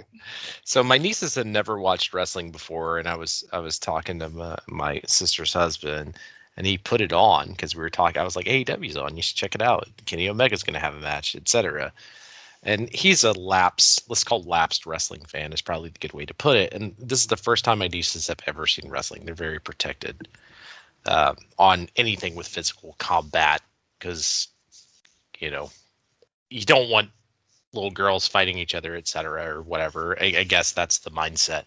So they watch this match, and their opinion of Jungle Boy is really funny from a child perspective, which is like, I don't understand why he's trying to be Tarzan. It's lame. Uh, So they cheered for Kenny the entire time and were really sad because Kenny took 80% of the ass whipping he did. and then ended up winning and they were super hyped. I don't know what that means. Take that for what it is. but, you know, they watch a lot of Disney and they think Jungle Boy is like a super lame Tarzan. That's that's that's how they thought about him. So when you talk about shaking the Jungle Boy gimmick, it's probably time or getting time. Uh, now, obviously, they don't know the whole story of the the boy and his dinosaur and you know Luchasaurus, etc. They tuned in for two matches. I think they watched. I, I texted you about this. They watched the Britt Baker match, which they cheered for Britt Baker. Also, I, I guess they just love heels. they cheered for Britt Baker. and the next match, they were just like, "We don't. I don't like this guy." it's like you like Kenny Omega better. That's weird. Um, so they're they're Kenny Omega marks now, which is funny. Um, but yeah, like the match itself was great, and and Kenny did exactly what he was supposed to do in that situation. I know it pissed a lot of fans off because it was a clean finish, but I actually like that it was a clean finish because it's the first one we've seen from Kenny in a while where there was no Yep. kind of fuckery, and he just beat him with one winged angel. But he gave Jungle Boy so much in that match. Like outside of the last two minutes when he started hitting V triggers, Kenny Omega is like Shawn Michaels selling.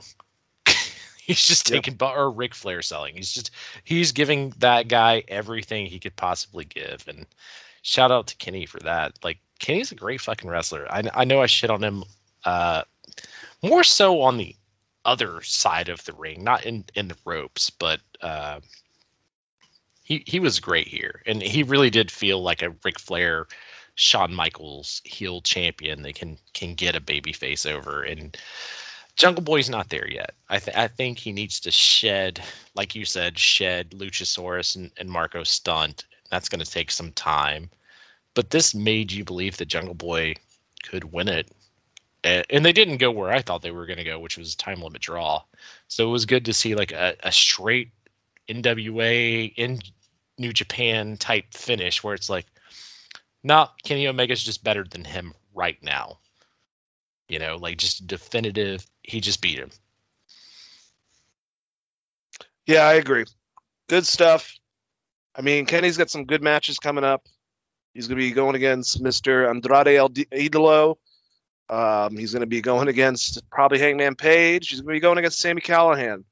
And then whatever happens past that, leading to All Out, I, I think he's earned basically. If he needs some time off to heal up, this last year, Kenny put himself back on the map, which I think a lot of us were like, wait, what the fuck are you guys doing? When he first was in AEW initially, but um, good stuff. Good stuff, man. Yeah, I, I, don't want Kenny to overdo it, but I, I feel like he's going to have that thing until the end of the year. When's Triple He could, man. August, I think the first weekend in August. Okay, so he it, it may start falling slowly, but the AEW title, I feel like he's going to probably hold to the end of the year. Yep. Could definitely happen. All right, let's go over. I want to give uh, some praise because I usually just shit on Monday Night Raw. I thought that actually the last two weeks, besides it being way too fucking long, um, I am starting to get invested more with the storylines, and I think that they're packing good matches throughout the show. Um, on both cases, though, I had to watch most of it or the the latter half the next day because I fell asleep. But that's the biggest problem is the length of time. I love everything that's going on with RK Bro. Randy Orton was off. I don't know why exactly. I don't know if they just gave him the week off, but he was supposed to be in a three-way with AJ and um, uh, Drew McIntyre. The winner of that would be going against, or would be uh, getting to the TLC match, uh, advancing to that, which I hope Biggie wins. Uh, personally, to me, that would be perfect. Um, but Drew McIntyre would end up winning. Matt Riddle would win a battle royal to clarify himself as still being able to take Randy Orton's spot to the end, uh, if you will. And he was basically coming out as Randy Orton, um, doing his poses and whatnot, hitting RKO's. And at the end, had a really great three-way match with AJ and Drew. Weird. uh, we know AJ's involved in the tag title picture, so him winning didn't seem like it made sense. I really wanted. I mean, I, I like Drew, but I really wanted, and I don't think he's going to win. When the RKO out of nowhere and actually win the match, that didn't happen. But I, I the storyline, along with Kofi Kingston and everything that's going on with him and MVP, giving delivering great promos. Um, Kofi and and and kind of getting called out about Xavier Woods holding him back. Uh, you know, I, I really think they're going with Bobby Lashley, possibly with Brock Lesnar at SummerSlam. But part of me wants Kofi Mania, man. I really, I don't, I don't think it's going to happen. But if at Money in the Bank, Kofi were to take that belt from Bobby Lashley and possibly go against Brock Lesnar or whoever, maybe regaining a win over Brock from, you know, him fucking him over, I, I would love that. Then they get an influx of talent there from the draft after that and you can start having some more feuds.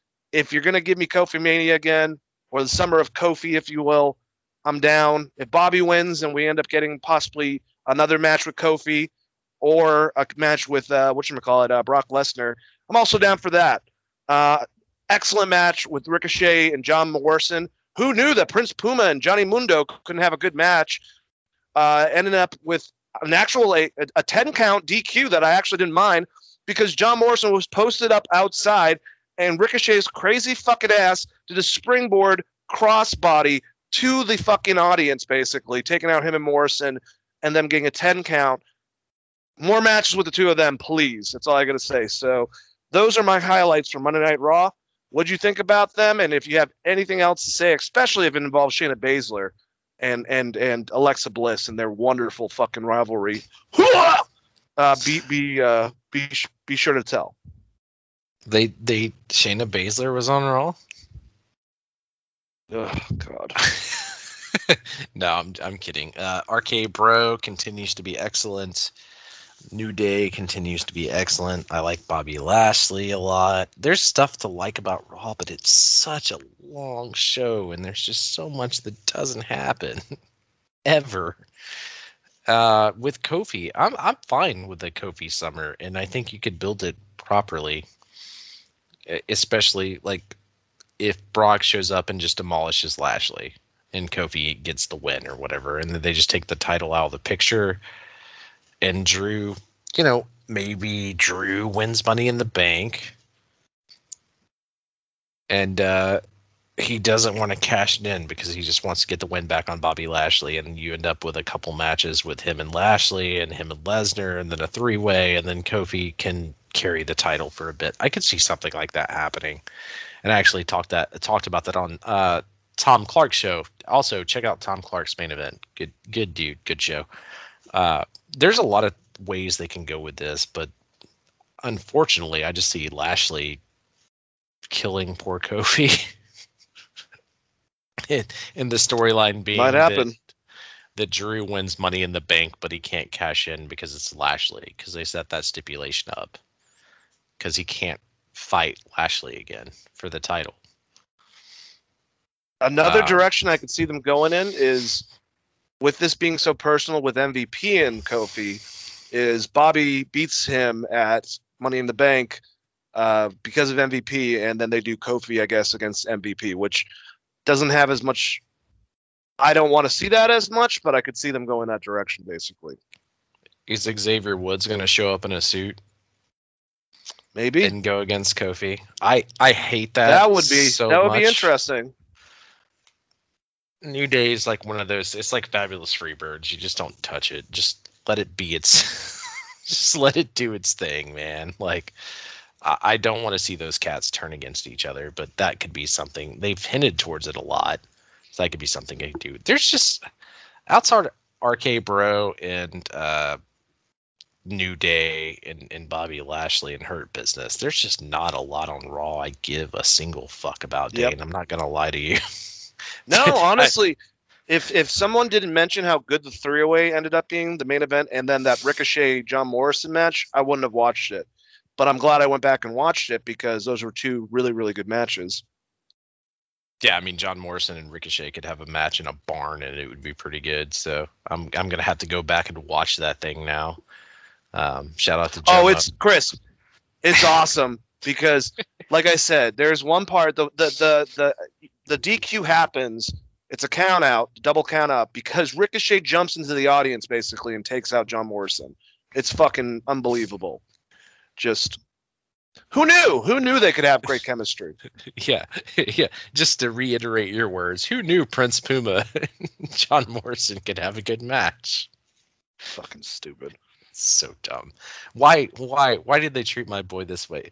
Every time I see Ricochet, I, I just think of that Godfather quote. It's like, look what they did to my boy. Four years ago we were doing this show and he was like my number three wrestler in the world. And WWE somehow fucked this up. Ricky, you're breaking my heart. That's terrible. All right, well, we'll move from Raw to the next night of Tuesday. We had NXT.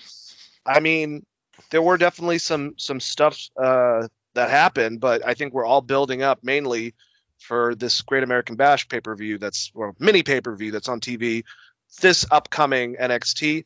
Um, out of the highlights that I have, Io Shirai and um, uh, Zoey Starks are going to be going against the Way for the title. They won against Shotzi Blackheart and Ember Moon, and our champion uh, with um, oh man, I can't remember Dakota Kai uh, in her corner. Uh, pretty good tab match. to Start off the night. Um, it's going to be Johnny Gargano versus Killer Kross, and as you alluded to, uh, you know he's been destroying him and Austin Theory, but Johnny Gargano, I think one of the things, and we'll we'll we'll talk about these two. Uh, you know, the fact that we got Io and Stark going against the way, but Johnny was getting a huge babyface reaction from the returning audience, and I don't think that's going to go away. I think people are sick of the heel. They might want to stay with the silly and fun of the group, but they were definitely not into Kross and way into Johnny. And I think within this way they're setting it up, Kross is supposed to be more the babyface in it, and Johnny's obviously supposed to be the heel. Did you notice that with the audience, Chris?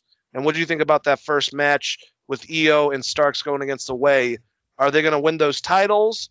And Io is going to finally have claimed, I think, all the women's titles in NXT, just to put that under a cap. Or is it is Candice going to finally be able to beat Io Shirai some way?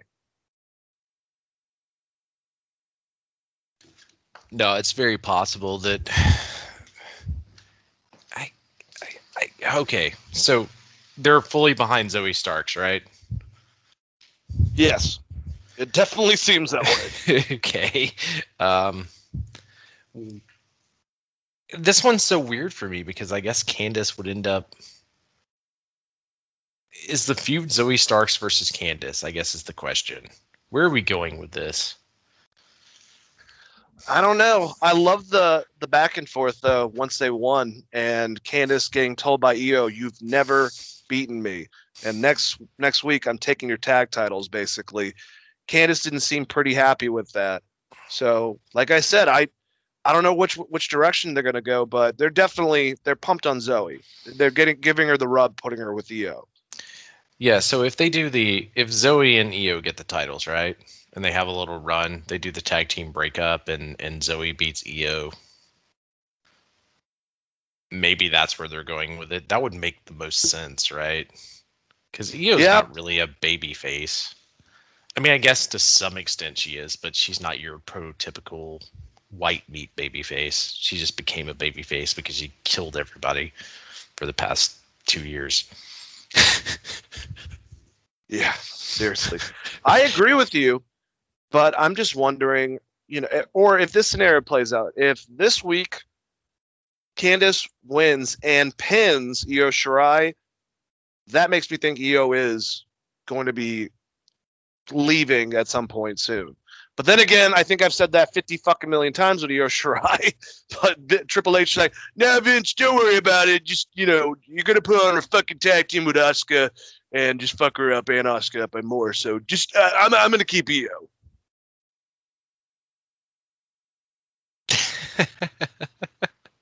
I can't. I can't. Ah, You're not wrong, Dane. You're not wrong. All right, some of the other stuff that happened. Um, we're gonna have Cameron Grimes versus LA Knight in a match with the million dollar belt actually being used as a belt for the first time I think ever, and not just a prop. Um, eat your heart out, FMW Championship. Uh, but if Cameron Grimes wins, he gets the title, obviously. But if he loses, he's got to be LA Knight's butler. And I'm wondering what I kind of want to happen because I, I am invested in this. I can't believe it, but I think this this rivalry and everything with Ted DiBiase has kind of uh, elevated these guys. Um, and I think Cameron Grimes is already kind of, you know, elevating himself before that. But my prediction, Chris, is that Ted DiBiase is going to cause Cameron Grimes the win. They were in it from the beginning. He's in LA Knight's, uh, you know, he's his manager, and LA Knight beats him, and Cameron Grimes is going to become his butler because I feel like that could lead to some some funny and also just interesting storylines going in the future. I don't know why they would put the stipulation there if they're not thinking about doing that. It seems kind of dumb. Uh, doesn't I don't know if it helps Cameron Grimes, but who knows? That's what that's what I'm predicting. Damn it! And you predict the Hardy Boys, so I want something. You got. You definitely have a bold prediction there, bud. Um, I feel like Cameron Grimes is just getting this title. It's just gonna be a hot swap, and also this title doesn't mean anything. This title's never had any kind of legacy or means anything. It's just a way for WWE to sell merch. You shut your whore mouth. Oh, okay. Let's talk about this. let's talk about the million dollar title holders. You're the one who who made me realize that Stone Cold Steve Austin was one of them. He's the only yeah, he's the only one of note. The Vincent, ringmaster. Vincent and the ringmaster, Steve Austin. Um I love the storyline so much, but I, I don't know, man. They got to shoot Cameron Grimes to the moon. I feel bad for Eli Drake, but He can get heat, man. He's one of the only heels in the industry that can still get heat. Legitimate, like we don't like you, you're an asshole heat. yeah, know. he's he's good at his fucking job. It d- took them way too long to get him there. That's Yep. my only problem. Like they could have done a lot more with Eli Drake, and now he's just going to be associated with a kind of a comedic feud, and and the person that's going to get the most fuel out of this to their to their jetpack, I guess, would be Cameron Grimes. He's he's came out looking like a million bucks. Maybe they're actually going to give him. Maybe they'll push him. Who knows? Maybe they'll We'll get have- off the comedy thing.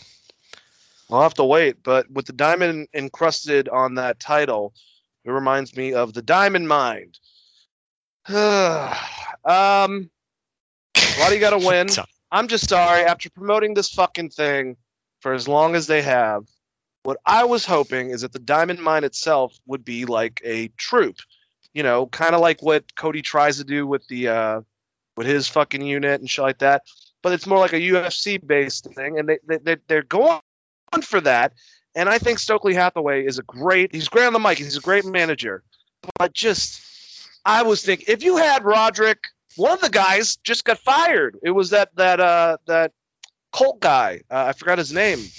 But you know, with just him and and uh, what is it, August Gray or whatever the fuck his name is, you know, it's just kind of like okay. You could have like this could have been the group that had you know showing us Parker Boudreaux, but not actually putting him in the ring right now. You have uh, that one British guy that was really getting built. That big dude that got taken out by uh, catching the guy that with the suicide dive. I forgot his name is. But you know, there's another guy you could have placed in there. The Stevenson brothers. Uh, you know, it could have been like an actual Arturo Ruas, who you just fired. You know, in like a UFC style group, and you got Stokely Hathaway with Roderick Strong and August Gray. And I'm just like, okay. And I don't even know if he's August Gray.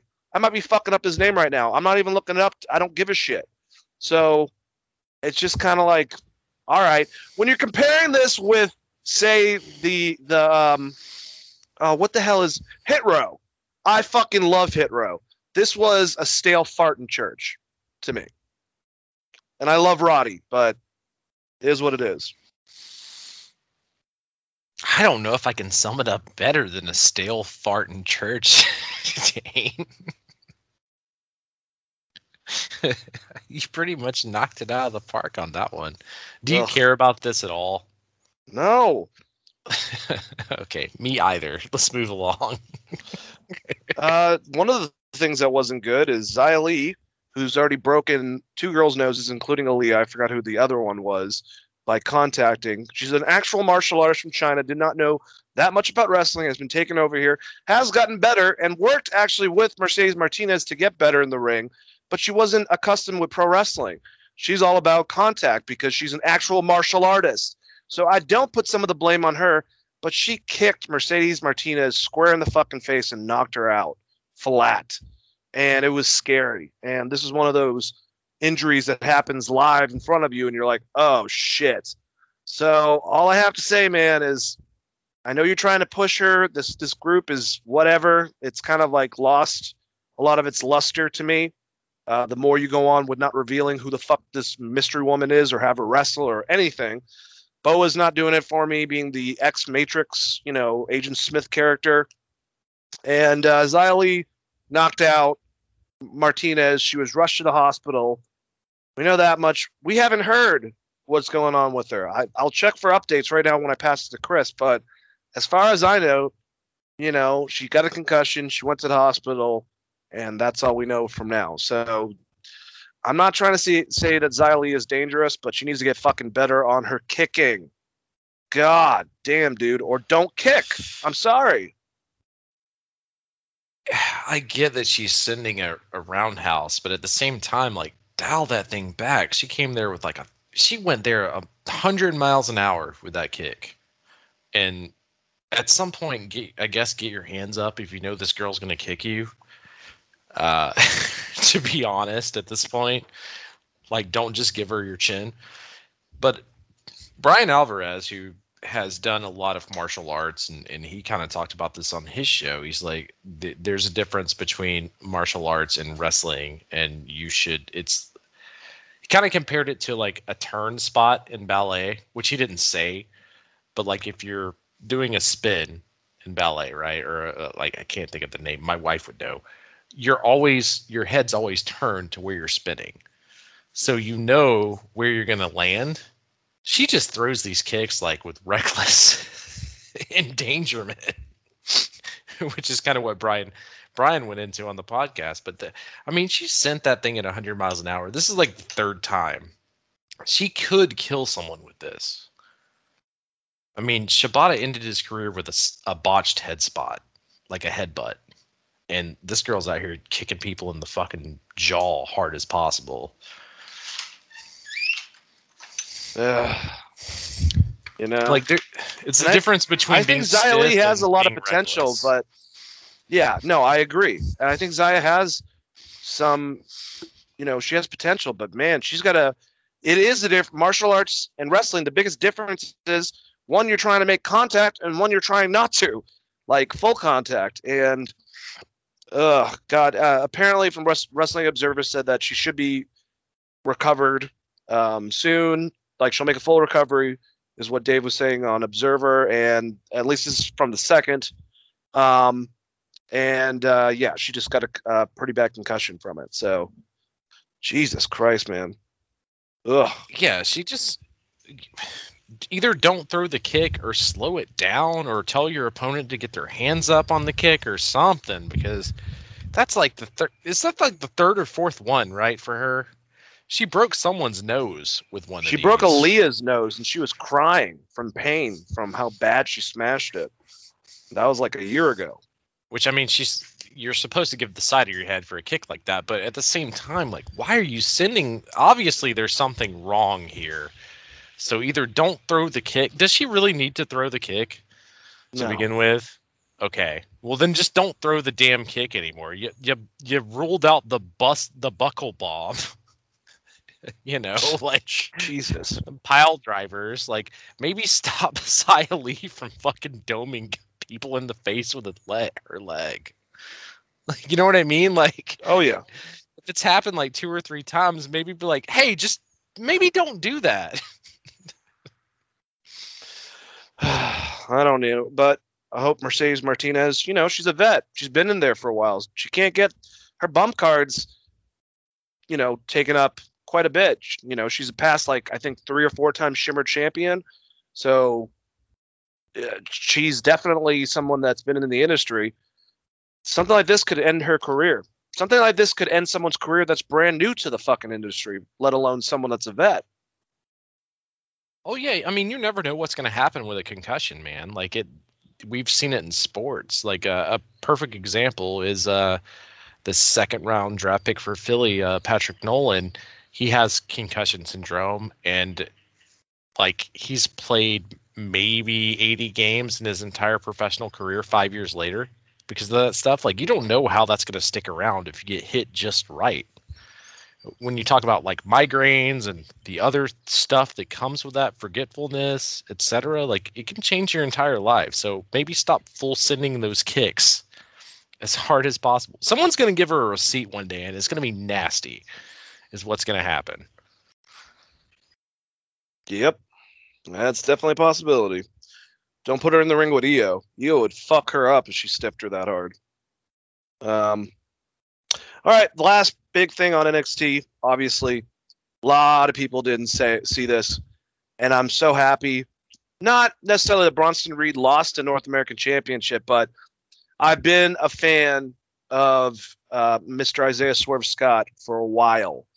You know, back when he was what Kill Switch in Lucha Underground, and Shane Strickland over in MLW, Ring of Honor, and everywhere else that he ended up. Um, great match with him and Bronson Reed. You know, he called him out early in the night. We know that Bronson might be going to uh, one of the Raw or SmackDown soon, as we talked about earlier, and one. And I really like Hit Row. I think their theme music's awesome. I like AJ, who's top dollar, and he hosts the uh, the, the WWE Treasure Show on A and E, um, and all the people in their group. Uh, I can't remember the gentleman's name, but he's been there for a minute. Um, you know, just popping up in NXT. I think this faction's great. I really like Isaiah Swerve Scott with that title. I think this is good for him. And if this is Bronson Reed's uh, goodbye, is what it is, brother. It's time to go up. You know, I don't know exactly what he's going to do. My idea, Chris, personally, who gives a fuck about Chad Gable and Otis? Put him in a tag team with Otis as like a new age kind of natural disaster tag team. Um, I think that would be fucking fun. Uh, not calling them natural disasters, but two big guys that can work. It would be very interesting. Or maybe Chad Gable can fucking manage them, even though he should be doing great stuff by himself. But what the fuck are you gonna do? One of the many problems with certain recruits from NXT. But I digress. Uh, what do you think about this match? And Isaiah being the new North American champion, and the fact that this is probably Bronson Reed's, you know, uh, him leaving NXT essentially. we talked about Bronson Reed leaving earlier, so I'll just leave that. The match itself I thought was really good. I'm fine with Isaiah Swerve Scott kind of being the stand-in for that title, but I mean this is something that was just carried by Gargano, and we thought that maybe Kushida would have. Is is Isaiah Swerve Scott the guy you would put your Intercontinental title on? If you if you look at this as a company, Um, I think he's get uh, at least maybe his group is getting pretty hot. So, you know, based on some of the people they have had in the past, Bronson Reed, I, I would say that Isaiah Swerve Scott's on his level. You know what I'm saying? And he had the title just now.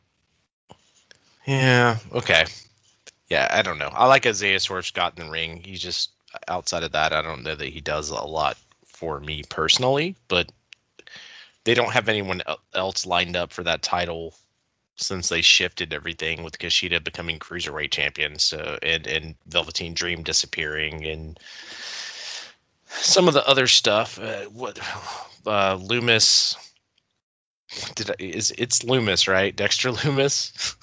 I don't even know where the fuck Dexter Lumis is. Yeah, like they, those were the people that I thought would be challenging for that title in the mid card. But yeah, I guess that's fine. You basically have two cruiserweight divisions now, though. Yeah, in a lot of ways you do. But I guess if Johnny had it, it would be the same thing though, because he's about the size of a cruiserweight. Yeah, but Gargano has held the actual title title Yeah, that's that is true. and has developed himself on the show for a long period of time, so it's a little different, you know. Like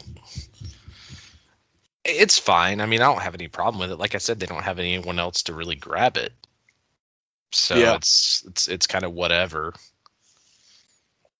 Maybe Rick Steiner's kid's just gonna show up and win it day one. That'd be amazing. Would be interesting, man. He's a big fucking dude.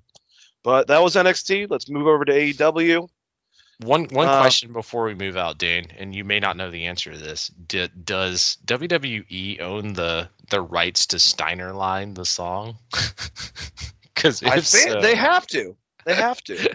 if so, you need to come out to the Steiner Line. yeah, dude. I, I'm down for that. You want to take me back, dude? Put the dog face gremlin as his manager. Fuck. Give him the headgear. Just have him just start wrecking people. I'm so excited about Rick's kid. I'm not gonna lie. Then if you if you do that, you got to reach out to Petey Williams and have him be the, the the manager dressed as Mini Scott Steiner. That would be great.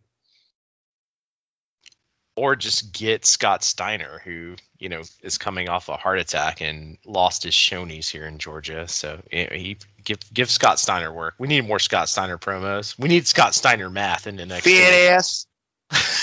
Stupid fat asses. Remember the Scott Steiner math where he's like, if seventeen percent of I can't even Impact, you're killing me over here with your fucking Twitch station. You guys pull the same exact highlights every goddamn week. If I have to watch the Steiner math thing where Petey Williams and everyone's like literally trying to do the math along with them, like, wait, what the fuck's he talking about? Just amazing. Just what the fuck? He's better at math than Sid. so, He-. I heard- I heard he was better with scissors as well. Um, well, yeah, if Steiner stabbed Arn, Arn would be dead. Jesus. Oh God. All right, let's move over to AEW. Uh, some stuff that happened definitely on the show. That was uh, bigger things. Uh, first thing, I thought it was a great tag match. Besides that one little thing with the three count with Knox, I thought they actually called it like a fucking tag match. They were paying attention to rules, which was crazy. Uh, Penta and Eddie went against the Young Bucks and ended up beating them. So now they got a title shot against them. It was the Bucks' own arrogance that fucked them over. Uh, you know, trying to screw them over. That one spot where where Brandon Cutler goes to spray, I think it was Eddie in the face, and Eddie moves and Nick is just in the face, and he's like in shock, so he keeps on spraying him continuously until someone grabs him off of him. That shit was pretty funny. I thought it was a good tag match to start off, and even though I don't think Penta and Eddie are going to be able to beat them, uh, pretty good match with the Bucks actually losing. Pretty crazy shit. The one thing I have to say, Chris, and I think that you're like this as well. I don't like beat us as beat us non-title to be able to go against us for the titles. But if we beat you, why? Like that's that's that's my only gripe. I thought it was a good tag match to start off AEW Dynamite. I, I think it's okay depending on the tag team, which right now we have the very douchey Bucks, the young douche Bucks. Which is what they're going for. That's not me being an asshole, right? Am I wrong on this? They're just going to be they're they're trying to be the most douchebags as possible, right? Oh yeah, look at their beards and mustaches at this point. They're dyeing them and doing stupid like goatee designs and shit. Yeah, so for them losing here and then figuring out a weird way to screw over Kingston again, it kind of makes sense with that particular tag team. But I agree with you normally. And they, you know, you have rankings in this company that we're supposed to care about. so who actually should be going for the tag titles right now? That's a good question. Well, sometimes sometimes it matters and sometimes it doesn't matter with the rankings. Okay. I, I mean, know. at least they at least they built this into a feud with Kingston, so it makes a little more sense. I will say uh, I like this match a lot as a hot open to the show, and the Brandon Cutler spot was fucking hilarious. And I usually hate goofy shit like this, but and I'm not a huge Brandon Cutler fan either, but it was hilarious. Like he was so sad and disappointed at the same time, but he never stopped spraying.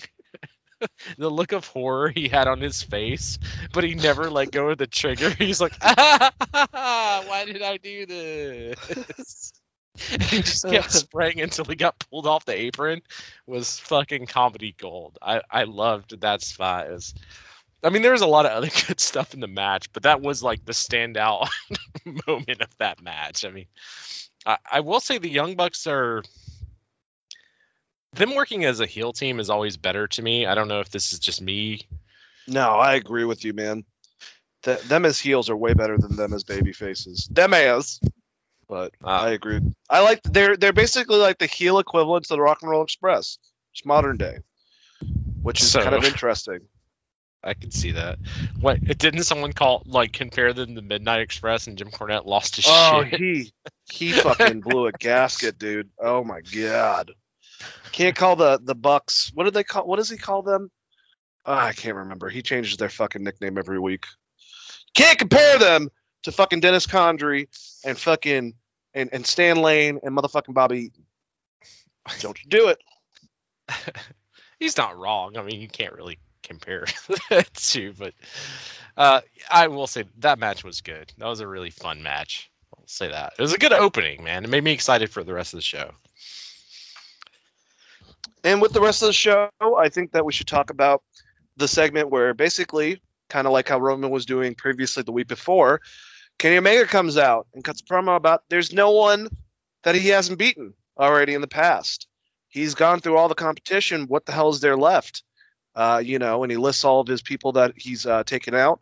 And out comes not Edge, but the Dark Order. Um, and they petition Evil Uno talking on behalf of everyone that Page technically is the number one contender, and he should have to go against uh, Adam Page. There was a lot of back and forth. Kenny like kind of like laughed it off as a joke. He's already beaten Page. That's done and and gone. And uh, Page actually was not happy. Later on in the segment, he got you know he went off on the on the uh, Dark Order about talking about this. It seems like they're they're still approaching that there is a level of insecurity that Adam Page has with Kenny Omega due to their past, which I like that element. They're not, you know, forgetting stuff like certain other fucking companies do with their storylines. And I like that he's apprehensive. Even though he's the next person in line, he doesn't really want to call out Omega because he doesn't want to fucking lose to Omega again. He doesn't want to do it, especially for the title. So this is a conundrum, but obviously, I think this is going to be leading to Kenny versus uh, Hangman Adam Page at All Out in September. Um, at least that's what I think. But I like where this is going. I I liked the Dark Order. It's weird having the cool fucking wrestler. Like you wouldn't have fucking Austin hanging out with the oddities back in in in you know the Attitude Era. But I guess I, I have to get over that perspective. Them being real this time and actually you know not being jokey jokey and and Evil Uno taking it to Kenny and calling out the fact that Hangman Page should be should go against him for that fucking title is a good point. And I just want to see how they can get Hangman Page back, basically up, uh, you know, as a character because he's kind of been stale to me at least for a little while now. So they have until September, I think, to do that. and I think that's when they will pull the trigger inevitably. So, what do you think, Chris, about Kenny Omega and Hangman Page, uh, and and uh, you know the Dark Order kind of sticking up for him? I'm fine with the Dark Order sticking up for him. I'm not fine with Hangman Page not having a single response really during this segment. You're talking about the early segment, right? Where the Dark Order is like, we know a guy, and then he just no shows. Yeah, and do you think it was weird that he went off on them? Like, is he just insecure about Kenny Omega? Like, what the hell's going on with Hangman Page? What's his excuse? I don't know. Hopefully, he's just like still weird about their friendship, and it's not like he's part of the elite. Because I don't know if my body could handle that, or the Bullet Club. I'm over that shit, man. Oh, you know what I want to talk about that I almost forgot? So, Frankie Kazarian is now called the Elite Killer or the Elite Hunter. And Jericho pointed out his new shirt, I want to get it. It's kind of like a Punisher thing. And he started calling him the Punisher when he went out there and attacked uh, Gallows and Anderson during the tag match. So I like this whole weird Frank Kazarian. If you guys haven't seen it, it wasn't on an actual fucking show, but he cut an amazing promo that they put on Twitter. That was one of the best promos I've seen in a long time. I love you, Frank Kazarian. I love the Elite Hunter, the Punisher, whatever the hell you're going for. I think it's awesome. If you want to be Frank Castle in w, in uh, AEW, almost said WWE. Don't get mad at me on Twitter. Um, fucking do it, dude. I think this is great. I love it too. It needs to be on the main show way more. Frankie Kazarian uh, is someone that des- deserves and has earned, because you deserve it, but also has earned a title run, and he would be a great, great champion, I think. But I, I love the gimmick he's doing right now. Be amazing. It'd be awesome if he beat Kenny Omega. I don't ever see it happening. I don't know why wrestling companies don't see that in Frankie Kazarian like I do, but god damn, he might be one of the most underrated wrestlers of all time. Dude, solid in ring work, great, great mic. Frankie, if you ever want to come on the show and just let us blow you for a while, we'll do it. we'll do We blew it, your buddy Christopher Daniels. yeah, we we love you, bud. Uh, no, I think he's absolutely great, and I like what they're doing. I just want to see more of it on the main product, man. I, I'm yeah, not just run-ins. Like I want to see this developing instead of on these fucking YouTube shows. yeah, have him drop Brandon Cutler next week or something. You know what I mean? Like if he's the elite killer, like have him actually kill someone, not just do a run in and, and throw some punches. You know, Randy Orton is the legend killer. Guess what he does to legends? He, he gets rid of them, He- and they go and they go gone. and retire in, in Jacksonville. yeah. Uh, there's you know that's the whole that that's the only problem with this that i have is like they when they first started this i thought they were going to start disappearing one by one which i'd have been so cool with like and then kenny's just spazzing out and even if kenny retained the title you would have had a good build up to a story right where kazarian's like taking them out one by one systematically and, and I also pitched the same story for Dexter Lumis when he was feuding with Yep. the Undisputed Era. And I'm like, why are you guys not doing this? Like, you guys all want this Punisher type gimmick or serial killer type gimmick, but you don't want to follow through with it. So we just have Yep. run ins. Um, I don't know. It's weird, but I love Kazarian and I, I like this angle and I want to know where it goes. But if it just ends up with him in a match with like Karl Anderson, I don't. I'm not going to care that much. no, I agree. It'll be a really Um, good fucking match, though. I'll say that It- it'll be a really good match. So I'll kind of care, I should say. Yeah, that would actually technically be a really good. They're they're really good in ring wrestlers, so I do agree. It would be a good match, but we just wouldn't care about the uh, the story. But I do think that Frankie should be put on the top. He should be up there in the food chain along with some of the other wrestlers. You know, he's not. What is he like? Is he f- even forty yet? I mean, it Doesn't matter. Chris Jericho is like 175 years old. in in in, in wrestler years, yes, he is.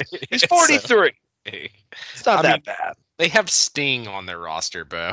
Sting AJ Is one of the top wrestlers in WWE, and he's like forty four. So fuck off. Randy Orton too. yes, like which is funny because Randy Orton was also the youngest WWE champion of all time. So it's really weird if you've been watching for a long time to know that random factoid. I agree.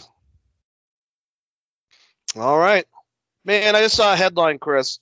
Thinking Mr. Uh, Dwayne Johnson wants to get back in the ring because he keeps on talking about wrestling, whether wanting to get drunk and high and hang out with Joe Rogan and explain wrestling to him, uh, or this new statement in which he regrets not having a longer program with Booker T. I feel like Dwayne wants to come back home and have a retirement match. Am I crazy for thinking this? Or do you think he's going to make another Fast and the Furious film so he can get to, I don't know, 60 at some fucking point? I mean, I think all signs point to Mania, right? I hope Cena- so. Cena gets ran through, and then The Rock's next.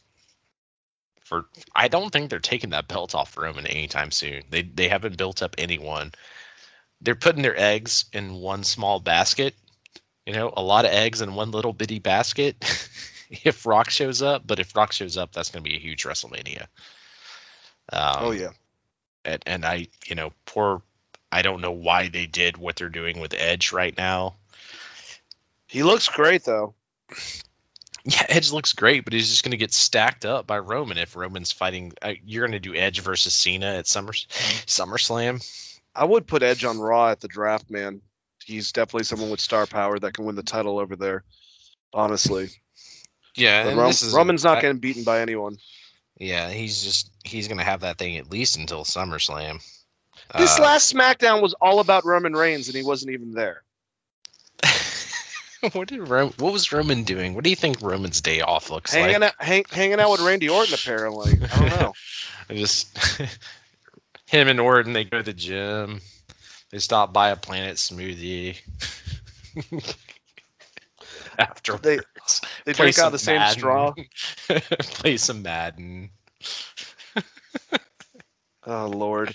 Well, Uh, here let's let's go back into AEW. Um, I thought Miro had a great TNT match with uh, Brian Pillman Jr. Very high on Pillman. I think he really needs to get away from Griff Garrison as a tag team and just be one of those guys that I think is another dude that's young that has the potential to be one of the bigger stars. The people like him. Uh, he got he got like he made it believable. I thought their match was great because Miro started by just destroying him. He got his hope spot, got the better of him on the outside, uh, and then it was like after he did his dad's, uh, you know, springboard clothesline. I think Miro shortly got back to normal and then took him out. But I really think I'm, I'm digging Pillman Jr. man, and it's not just that documentary. I've said it for a long time since I met him when he was first starting in wrestling in MLW just drinking some beers at a bar, hanging out, waiting for that Ken Shamrock Tom Lawlor brawl in Atlanta a couple years back before AEW started. I want to see him succeed, man. I really do. And uh, Miro is great. And I don't know if Lana's gonna be back with him. She was on Chris Jericho. It sounds like she still wants to be in wrestling, but I still love his promos. He he did it where he was like the God's champion, which I thought was great leading into this and he thanked God for his wife being extra flexible. So I fucking love Miro. I think he's hilarious. he's great. This is the Miro I want. This is the Rusev I want in AEW. Great match by both guys. What do you think? It's just hilarious that they gave Miro a manager for so many years and he never actually needed a manager. Nope. uh, like, if Lana wants to come in and manage someone else and they do a feud with Miro or something, I'm fine with that. But like, I, I need emo, your emo daddy Sting promos in my life. I love it. It's great.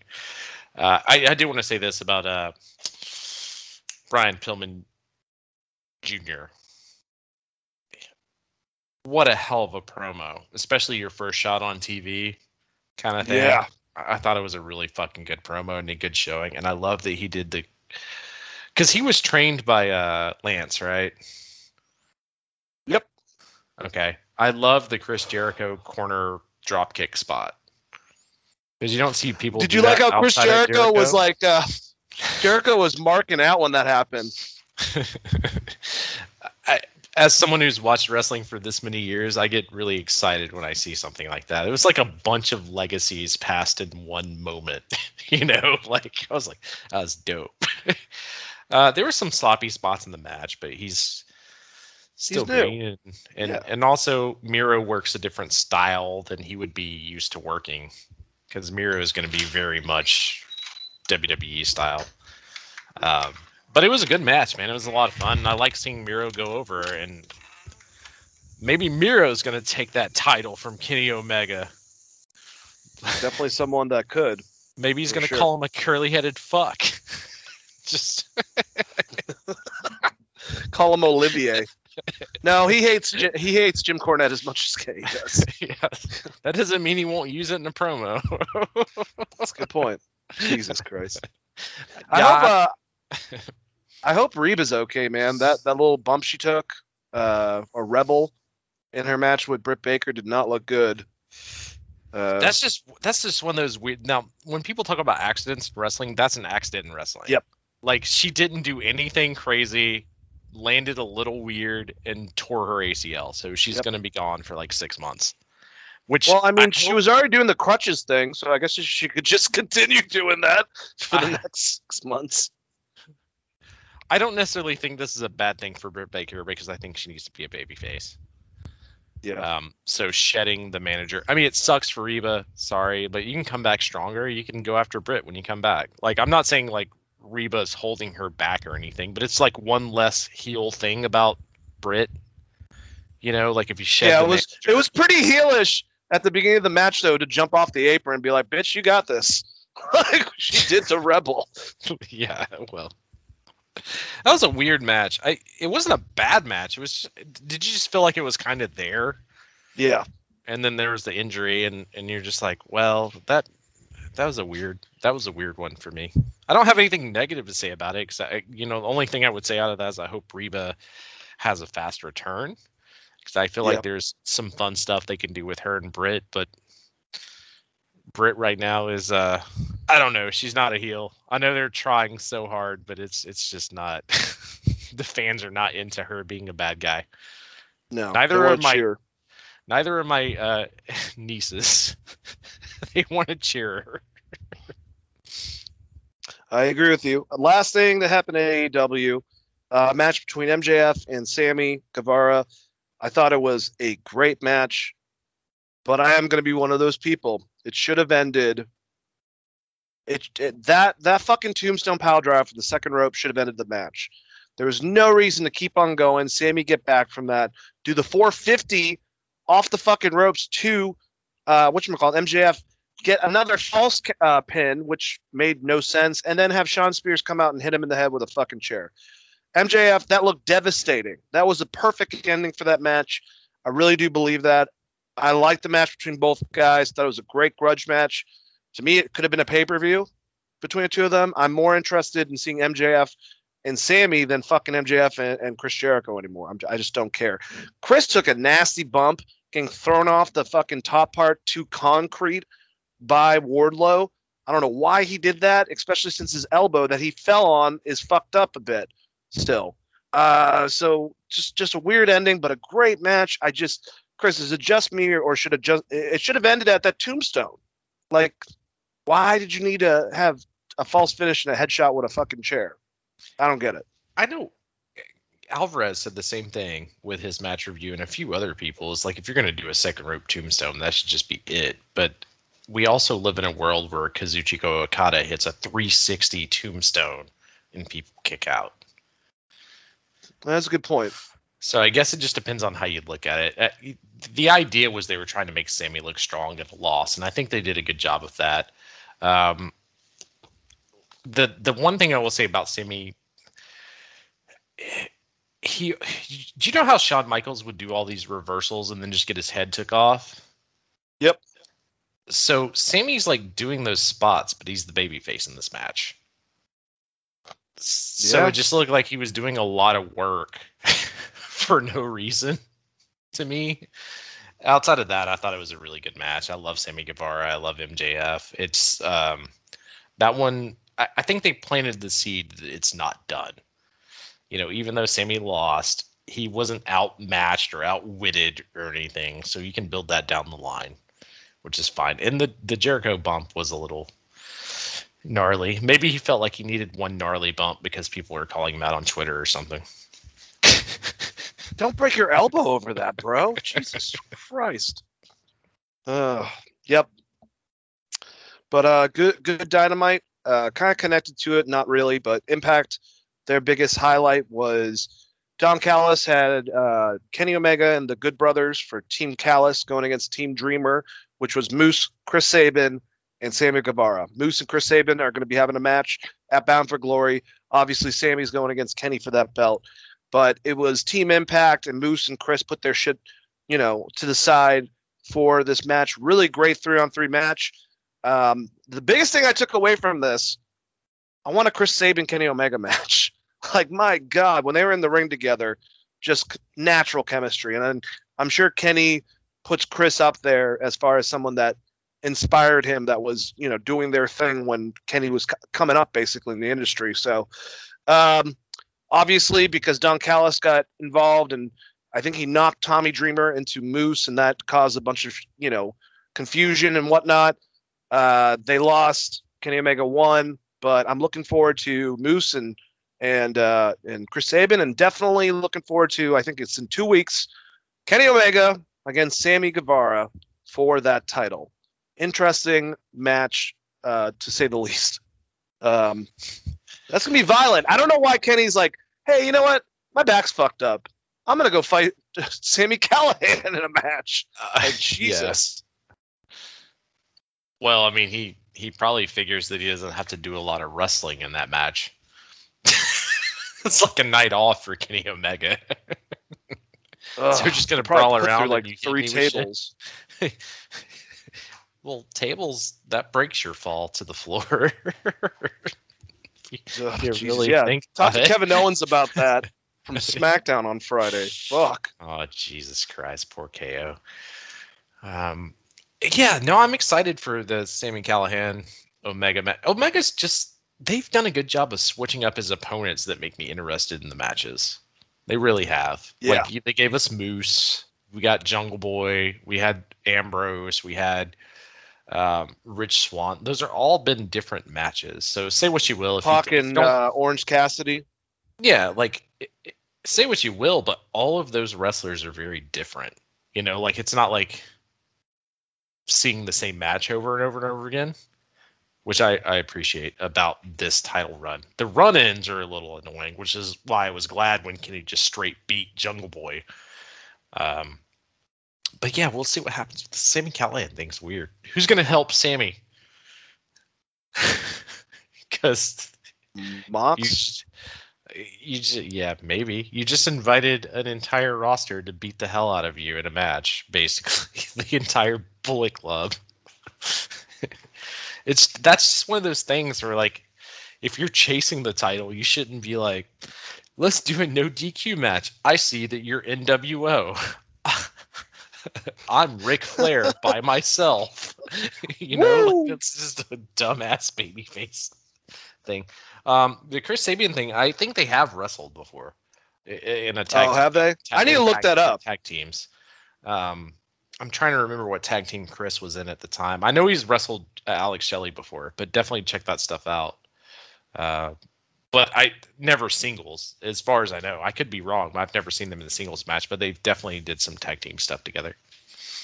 If if Kenny sticks around, which I think after he loses the title, he'll lose the title. But if they do have two matches in the in between time, if you will, still would love to see him and Eddie Kingston in a match, and I'd love to see him in a one-on-one match with Chris Sabin uh, before he drops that to whoever.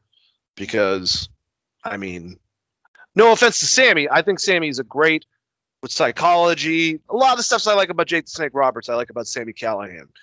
But I mean, when it comes to technical wrestling, I want to see someone that can bring it to Kenny's level. And so far, it's an Impact at least. It's been Rich Swann. Moose is great, but he's a big guy that's, athletic. I want to see an Omega match, and I think that Sabin and, and Edwards are perfect for that type of trade-off, if you will, in Impact. No, I agree with you 100%. The biggest problem with the Callihan for me is that Kenny Omega just beat Moxley in Yeah. like a barbed wire death match. He beat Eddie Kingston. You know, like Callihan's just another one of those guys that Omega's gonna notch up on his belt. Probably. So, it's like you're like, all right, Sami Callihan's coming for you. He's like, yeah, well, I just kicked Jon Moxley's ass. I'm not too super concerned about you right now, kind of thing. you know what I mean? But I mean, that's the problem with Kenny Yep. Omega and, and Impact in general is outside of Moose, they've not made me think that anyone would even have a shot of beating Kenny Omega. Which is why, like, bringing someone back like a James Storm or a past champion would make a lot of sense uh, in that particular situation. What's AJ Styles doing? He can he can defend the honor of Impact Wrestling. Do, do you think that Vince would even know if AJ Styles worked at an Impact match? He probably wouldn't know until like he like AJ starts off by going, "Hey everyone, don't tell Vince about this shit, okay? Just be quiet. All right, All right. promo style from Gainesville. my name is J A Styles with a Z. Instead of we don't want none, we want everything. We want everything. We want everything. You don't want none. God damn it. Do you want to talk about SmackDown and, and go home with this shit? yeah, let's do it. okay. Uh, I mean, I, I really liked all the stuff. Obviously, that's they they did a good job of changing up finally because the whole Jey Uso Roman Reigns thing was kind of getting a bit stale. They bring Jimmy in it. Jey's like, "Fuck you guys, you guys are ridiculous. Gets the hell out of there." And now it's been more about Jimmy trying to prove himself to Roman. This night, Roman didn't show up. Um, and that would be at the detriment of Jimmy. So Edge comes out at first, talks a lot of truths about how he was supposed to have a match for Win the Royal Rumble against Roman. Daniel Bryan got involved, yada yada yada, excluding the fact that yeah, uh, you still got stacked up and pinned. You know, kind of blaming it on Daniel Bryan and not really.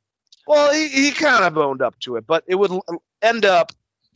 And we'll just knock out that. We'll talk about some of the other stuff, including the uh, the last man standing match. Holy shit! But uh, Jimmy would come out. He thinks that Roman's somewhere in the arena, like hiding, and he's not. And he comes to confront Edge, and Edge kicks the shit out of him. And just like when he was showing at the beginning, which Edge cut an awesome promo uh, of how he took a fucking metal bar and did the crossface that he's now using as a finisher, uh, you know, to Roman. He does the exact same thing to Jimmy after beating his ass up, and uh, that's how they go off the air. So no Roman, he didn't help out Jimmy, and Edge is more pissed off. But you know, we kind of talked about this, and you mentioned it how it seems like Edge is going to be a throwaway just for this pay per view, and then apparently the word is him and Seth Rollins is supposed to build something. Seth was on the show bitching about the fact that Edge got to cut him in line because he felt like Seth had been on a track record, been winning. He should be the one going against Roman. So I would expect most likely Seth Rollins to cost Edge that match and that lead to, or try to cost it for Roman maybe, and then fuck over Edge in the in the process, and that what leads to Seth Rollins, the architect, against the ultimate the ultimate opportunist Edge at at uh, at SummerSlam, which should, would be an awesome match. But how would you like the stuff involved with Jimmy Uso and him getting his ass kicked by Edge? I mean, it was. It's what I would do if I was building towards a Money in the Bank match. I think the stuff you bring up with Seth is more interesting because I made this prediction long time ago of Seth just joining Roman's crew as like their outside. I don't want to say cleaner, but uh, hitman type guy. And I could I see like that that. I really at this. I could see this happening at this pay per view, and then Roman beats John Cena, and then you slowly start to see the change in in Seth because they don't know if they're going to get the Rocket Mania, so Seth would be a good opponent opponent for Roman, right? Yeah. So if you build that up, that would that would make sense story storyline wise, uh, which is I threw that out there months ago, so I'm glad. I, to me, it seems like that's what they're going with. Like, just Edge pissing Does- off Seth is enough for Seth to get involved and then just become part of this family with his former Shield brethren. Adopted. Does a uh, Seth Rollins versus Edge match at, at SummerSlam intrigue you? Because there's always been, and Edge has called us out a bunch too. Certain, I guess, probably because how they won their TLC when they were heels and whatnot. There's been a lot of similarities called out between the two's careers. So I would love a Seth Rollins versus Edge. Edge being this edgy, no pun intended, edgy babyface going against, you know, this asshole version of Seth who possibly might have some in cahoots with Roman Reigns. I do love that idea. Is the sim- similarities that they pull their hair back like a bazillion times before they make a comeback?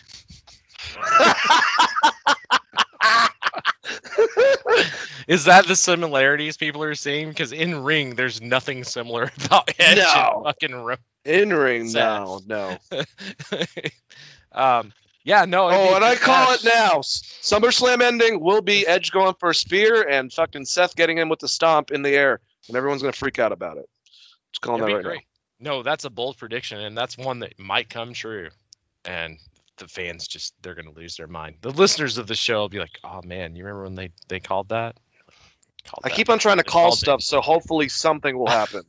Yeah, see, like it always comes off as a bold prediction, regardless of how many you do. As long as you hit the one big one, it's fine. People are like, "Oh, he's a prophet." I've been doing it my entire life. No, I'm kidding. Uh, but yeah, no, I, I Seth is getting involved in that match, I think, and then Seth versus uh. On the Seth versus stairs. Edge. on this day, uh, Edge. But Edge can't take two losses in a row, so he has to beat. He almost has to. Yeah. Well, I don't know. Can Edge just take two losses and no one cares? I mean, he just got stacked up like, like a court of wood, as Bryan Alvarez would say.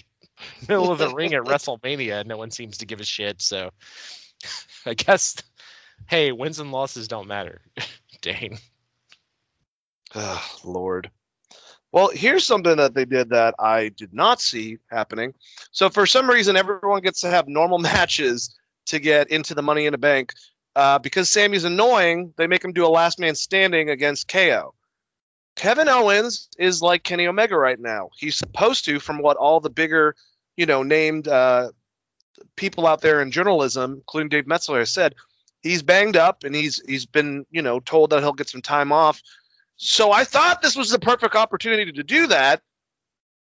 And they had a great last man standing match. It was it was awesome. Um, that table spot was so gnarly. At one point, Kevin Owens put stacked two tables, and that would later come back to originally Sami trying to I forgot what he was he was trying to basically I don't know if it was like a brainbuster, but that didn't happen. And then later on Kevin would be slung over him through both tables. Somehow Kevin Owens beats Sami. I love the ending because the the, the uh they had a spot where the table was supposed to break and Kevin Owens somehow didn't didn't destroy the announce table. And so he takes Sami and fucking power bombs him through the announce table, then through a table, and then gives him a power bomb on the apron. But it was such a callback to a lot of their matches in the past. I thought that Sami should go over, and this should be the match that Kevin can kind of like start his his break. But it looks like they asked him to do the uh, Money in the Bank. Uh, SmackDown, just like Raw, is going to have a chance for some of the people to get a spot back in that match. Um, so I'm sure Sami might end up being in this match again. Uh, but really great last man standing match. Could have been a great pay per view match, honestly. And they beat the living hell out of each other. I just the booking decision, like Sami at one point gave Kevin Owens like the Helluva kick like three times in a row. I mean, there, there there were so many spots where Sami could have just won the match, but I guess they offered Kevin some money to do Money in the Bank, man. That's all I can think of because, like I said, he's supposed to be taking some time off to heal up, and now he's going to be in the Money in the Bank match. Yeah, but what if they told him to win Money in the Bank and then not wrestle, just cut promos from away, CM Punk style? But but Big E's got to fucking win the Money in the Bank. Yeah, Chris. Big E, Big E is penciled in for Raw. I don't think he's gonna win Money in the Bank. I know a lot of Mhm. people are really high on that, but I don't see that happening. Um, Kevin Owens, now that he's thrown in the match, especially knowing he's injured, I could easily see him winning Money in the Bank. Also, I could see him going through like 17 fucking ladders because it's Kevin Owens. He's like, "Oh, I'm injured. Let me throw myself through 100 ladders, please." I feel and he'll give us the best noises while that's happening to him. oh, no! Like he always makes those type of fucking weird, like Simpson.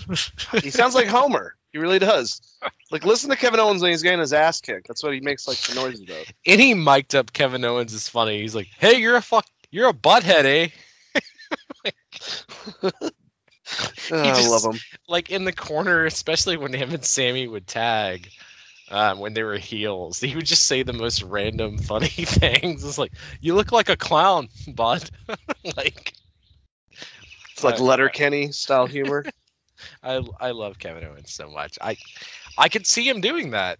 If he's hurt, he could win Money in the Bank. Then there's no pressure on the rest of the roster. Like, will he cash in? Will he not ca- cash in? It's like you can set a date for Kevin Owens cashing in, especially because he's already had a feud with Roman, and then that gives you a Roman match in between where you can build it up. And Kevin to be sitting at home is like, on this date, I'm coming for you, Roman, regardless of what you're doing, and I'm just gonna sit at home.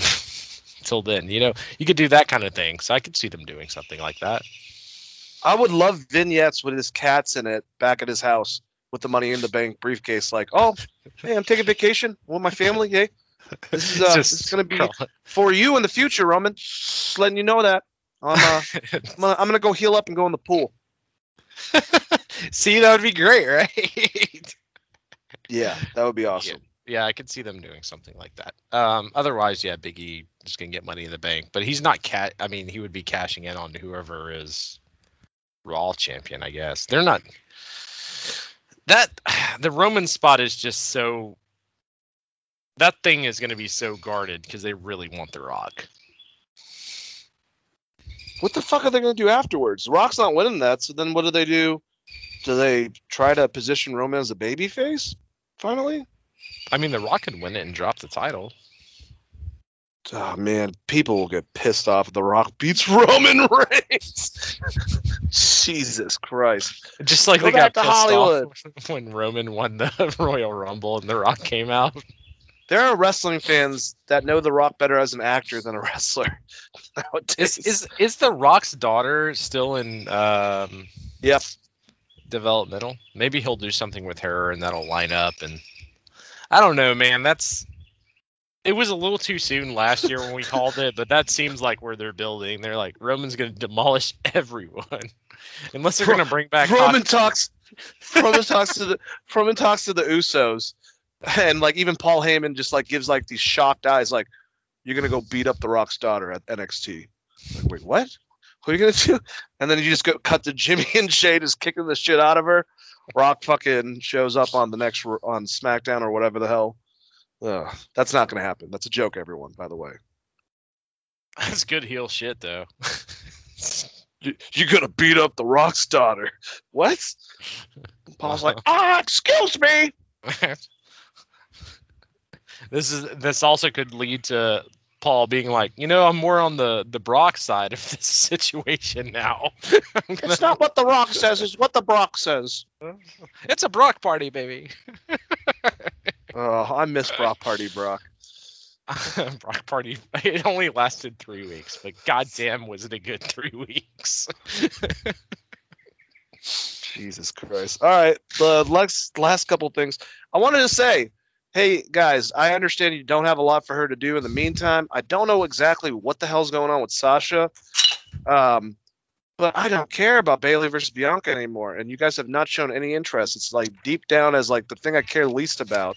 I think on SmackDown now. Am I the only one that's like that, or I care more about what's going on with Money in the Banks for the women's division than I do with the actual SmackDown title uh, stuff going on with Bayley and Bianca. I just Well, got bored of it. You just pointed out a giant plot hole in this entire Money in the Bank thing, where the women can just announce they're in the Money in the Bank, but the men have to qualify for it. Unless you're Liv Morgan, and then you have to fucking beat, I guess, two people that are already just officially qualified. We'll talk about Zelina Vega next. That's our last thing we'll talk about. But Yeah, what the fuck's up with that? They did. this is why you don't hire people that don't watch wrestling. Oh Jesus. Um, But uh okay, so what was what was the original question? Because I got sidetracked. Do you care about Bianca Belair against Bayley? She's already beaten her twice. I know they're trying to basically get time going until building up for whoever against her at SummerSlam, but th- is this ba- doing Bayley any good?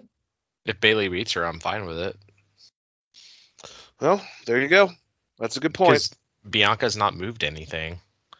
I don't hear a lot of. I mean, people like Bianca, but it's not like they're super hyped after she won the title. Are they trying to see what happens once the live audience comes back this month? Yeah, but they're com- they're coming back at Money in the Bank, right? Um, yeah, yeah, they'll be at Money in the Bank. Yeah, so I guess I mean maybe that'll be how much do you hate Bayley? I'm gonna laugh really hard. It's like was like what did they if I ever go back to a live event, I'm gonna get this chant started by the way. Bayley's gonna hug you. Oh my God! Let's get if she were if she were to fans. respond that she's done a great job as a heel. If she were to respond to that like stop it, kind of like how uh, the hell no chant instead of the hell yeah chant with uh, Daniel Bryan. Yeah, yeah, it would be awesome. Fans out there listening to the show, if you're going to a, a soon WWE event and see Bayley, Sabotage. Bayley's gonna hug. I feel I, I mean I've come around the corner on Bayley. I just absolutely love her now. And uh, the perfect opponent for heel Bayley is Shotzi. Shotzi is just perfect. Their goofiness would work so well together. Where the fuck is Sasha? That I don't know, man.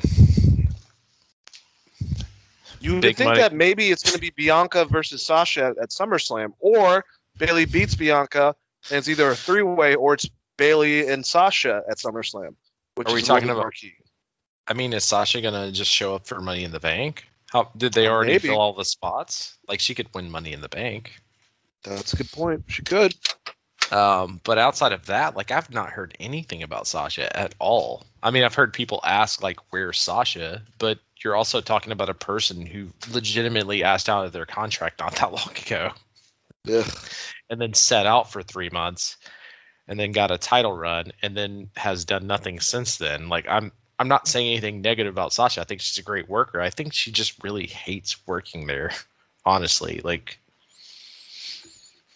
Yeah. I, I think she was happy putting over Bianca Belair and having a big match, but like that day to day grind, she seems like she just doesn't like it. And I don't know there's a cure for that except for leaving. Uh, I don't know. But I know she didn't help herself recently because she had that. I mean, it wasn't anti-vaxxing, but it just basically was her putting up a meme and people just fucking went off on her um, as of recently. But uh, I, I don't know. I, I like Sasha Banks a lot. I think the boss is a great character. And also, if there's some, I'm just going to say this about that situation. If there is any fucking white people bitching at her about that, go look up the Tuskegee experiments and find out why maybe African Americans would be apprehensive of getting a fucking shot that's government or or you know mandated or whatever. So that's that's here nor there, but I know that's been going around as well. Uh, they Oh, want her off of Mandalorian, Chris. So they so she came out and said that specifically. She was like, I don't trust it. She put a she she put up a meme, uh, like I think it was last week, and people fucking just went berserk. It was a couple of weeks ago. Yeah, it was a week ago. I mean, like the there's nothing wrong with not trusting the government to some extent. Let's just go with that and then move this conversation along before it turns into a Dane Dane and Chris rant. Yeah, uh, no, I agree with you. that that Hey, almost here's the last a different thing. show. Here, here's the last big thing. What does it mean that Zelina Vega is now back? And she lost to Liv Morgan after being qualified automatically. Still, Liv has not. That's a storyline they're doing. But she's qualified for Money in the Bank, so to bring her back as a wrestler. But Zelina ba- Vega is back with WWE. We know that the rumblings were that uh, her, Samoa Joe, and, and Aleister Black were all people that people were not happy with that got let go. Apparently, WWE apologized to Zelina Vega from what accounts say about, you know, her getting kicked out because of the whole entire social media, you know, her on Twitch basically. Um, her being back, does that mean that Aleister Black might be coming back, or with the rumors that he's had offers from AEW, Ring of Honor, Impact, all the big companies, including AEW. Do you think that, and he has the rights to be able to use his original theme music that was very popular with him?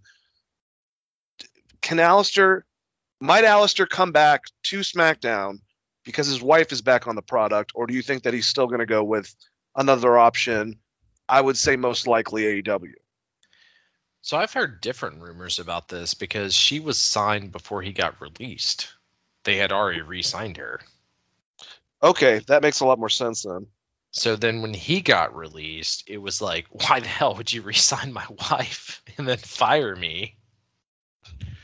Um, I don't know, man. I guess wherever the money goes. I, what Aleister said at home and made lots of money to do nothing in WWE. I'll take that job. WWE, if you want to send me a paycheck every week to sit here and not do anything. Yeah, no, no shit. But I don't know, man. I, I guess it just depends on what Tommy and Aleister Black wants to do. If he wants to go wrestle, I, I would assume he's going to end up in New Japan or AEW. Those are the two landing spots that make the most sense. He would be at.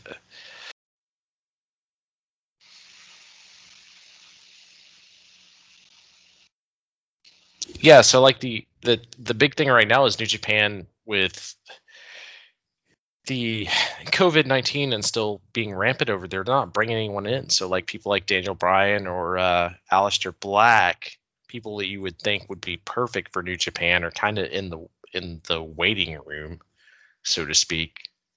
Um, but I could see Aleister going to like AEW. It makes perfect sense, right? Yeah, and especially like a Daniel Bryan. Well, more so with Daniel because of how how big he is, Bryan Danielson at that point. I think Aleister could work out like other people have. Like I like to work with this company. Would that be okay? But I want to be at AEW, and I'm sure Tony would be like, "Yeah, go to New Japan." Probably be really, really excited and happy, um, like he always is, or seems like he is in most interviews, and very much like he drank a lot of coffee. I'll just put it that way. Aleister Black getting over the the evil demon gimmick in New Japan, I think, would do a hell of a lot of it for his career here in America. I would love to see him over there. Join Suzuki-gun. Let let the murder murder grandpa should escort him to the ring, his new prize pupil, and just watch with a big smile on his face as he kicks the living shit out of everyone. I would love to see Aleister Black versus Naito. I'll, I'll tell you that. That'd be fun. Oh, Jesus, my body's not ready. no one's body's ready for that. So many hard kicks. Or Kota, Aleister versus Kota Ibushi. They they destroy each other, man. They kill each other in the best way possible. Yeah, and I mean outside of Jay White, there's not really that gaijin guy right now. So Aleister would fit in perfectly. But like I said, New Japan's got some money troubles because they haven't been able to do any live shows for almost two years at this point, and uh, they're not vaccinated in the same way America is vaccinated. Apparently, that's still like a big problem over there. That's they're still dealing with the pandemic, um, which sucks. Well, WWE is going to buy them soon, so maybe Aleister's staying over in WWE and he's going to go over New Japan, represent NXT New Japan. You know, I mean, it might be possible if they can't do any live shows for the next six months. You know, like so we're going to not bring you guys over here, and you're to be out in Florida. It's a great place, and we're going to get it back and going, and then we'll go back home to the Tokyo Dome and. Aleister Black and uh, Suzuki and uh, whoever is going to have a great match. Shut up! Now, now I will say they are doing live shows, but it's like, you know, if they're doing 25,000, 30,000 at the Tokyo Dome, right now they're doing like 2,000. because of restrictions and stuff. So it's that New Japan is not the same as like WWE or AEW. Those TV No. contracts are not just giving them fat loads of money. So that part of the market's still very important. Live shows are still very important to New Japan. So uh, I, I and there's a great article, uh, Wrestling Observer. Uh, Uncle Unky Dave did a good write up of this, and he's talked about it. It's like the reason New Japan's not bringing in some of these guys that people are wanting them to bring in is like one, they can't get into the country, and two, like the money's kind of tight. That's why you see the cards that are like five matches as opposed to like eight. It's a very good point, man. That's why it seems like a lot of people that are involved in New Japan, if they want to still be doing stuff actively, a lot of them have come over here to be able to be on New Japan Strong and you know, and them working with MLW with Tom Lawlor as their champion, but also having a lot of people within New Japan a part of it with Guerrillas of Destiny. They're over here, uh, Kojima, who's also in Impact now. You know, they're trying to keep afloat, is what I'm trying to say. But it's got to be a big hit when they're not able to sell out the places they've been selling out for for years. Uh, it's got to be taking a, a a smack at them. I'm wondering, do you think that's the reason why WWE want to talk to them about possibly doing something to begin with because they know that they're kind of struggling? Maybe they can help with their talent, have some big matches to get people into it, and then eventually, obviously, influx some WWE talent over there. And two of them possibly being Aleister Black returning or or Daniel Bryan, because we know they want to in work with New Japan. What did what did what does Jim Cornette call the other Khan? The one that works for WWE? Daddy Con? yeah, I think so. This guy that just fired 40 people taking advantage of a, a financial situation for a different company. Yes, I would would think that they're very much Yeah, I don't put that past Nick Khan is one thing, but I don't put that past Triple H and uh, Vince either. I mean, that's smart business. I mean, you can you can like it or not like it, but it's smart business, so it makes sense. I would just say uh, they're not going bankrupt. Like New Japan's not gonna like you know if they don't do any business this year, they're not gonna like die or anything. But you're not gonna see them paying Daniel Bryan three hundred thousand dollars to work six matches either, because that's just dumb. like Yeah, unless he's attached to an actual company that's paying for it for him to travel over there and do it uh, by helping them out. But that, That would would- make me that would make me think that you know we know that they try to purchase three other companies. Why not go for the biggest one when they're having such a financial, you know, issue right now? Like, oh, ah, we, we don't need fucking All Japan or fucking Dragon Gate or or, or Pro Wrestling. No, New Japan. You know, we'll buy you. And Triple H will put his flag over in Japan. It could happen, man. I don't want it to, but who knows? Uh, New Japan's owned by a parent company, though, right? So, I mean, there's always that's the other side of that. There's still financial behind them, but you know, if they're consistently losing money, that is never a good look. That you look at the assets and you can see what you, you could sell off. But I mean, I think that tape library alone in Japan is worth more than like MLW, like as a company. No you know what I shit. mean? Like if you if you go all the way back to like the 70s with that tape library, especially if you're talking about not here but in Japan, like the the their network alone should be worth a good amount of money there. So that would be a huge deal between WWE or Peacock or whoever's going to own. That's the other thing is who's going to own WWE in a year. Uh, Yeah, no shit. um, I'm gonna buy it out. Uh, Disney, the Disney WWE. Um, Oh, God. yeah, just just just a weird thing, man. Disney WWE starts at 2003. They're like, here it is. It goes from like 1983 to like 91, and then just straight to 2003. It's, it skips like a huge gap. and then me and you have to like talk about it, and then people are gonna be like, that shit doesn't exist. What are you talking about? I'm like, I promise you, It's not happened. there. It's not real. Yeah, Still shit. real to me, Hey. damn it. uh, well, hey man, if if uh if anything, maybe they can get the programmer to rework their fucking application. Because if, if we can get the guy that did the WWE Network to like, if I could just go in and watch every fucking G1 tournament in order that's that's available, or watch pay per views from a date go all the way back and not have to fucking do all this like legwork to find all the Wrestle Kingdoms in order, probably be a little bit easier as a fan to go do that. But I got I got annoyed with that app very quickly and was like, you know what? Fuck it. I don't care anymore. I was gonna watch Probably- every Wrestle Kingdom, but I can't find the first one, so fuck them. to, I mean, to be fair, if you spoke Japanese, it might make it, or could read kanji, it might make it You're it. gonna have an English version. This is America, damn it. This is the Fourth of fucking July. All right, on this day, on this day, I see clear. clearly. I'm AJ Styles, man. I think New Japan needs to figure out their stuff so they can get it better on the network. That's what I'm saying.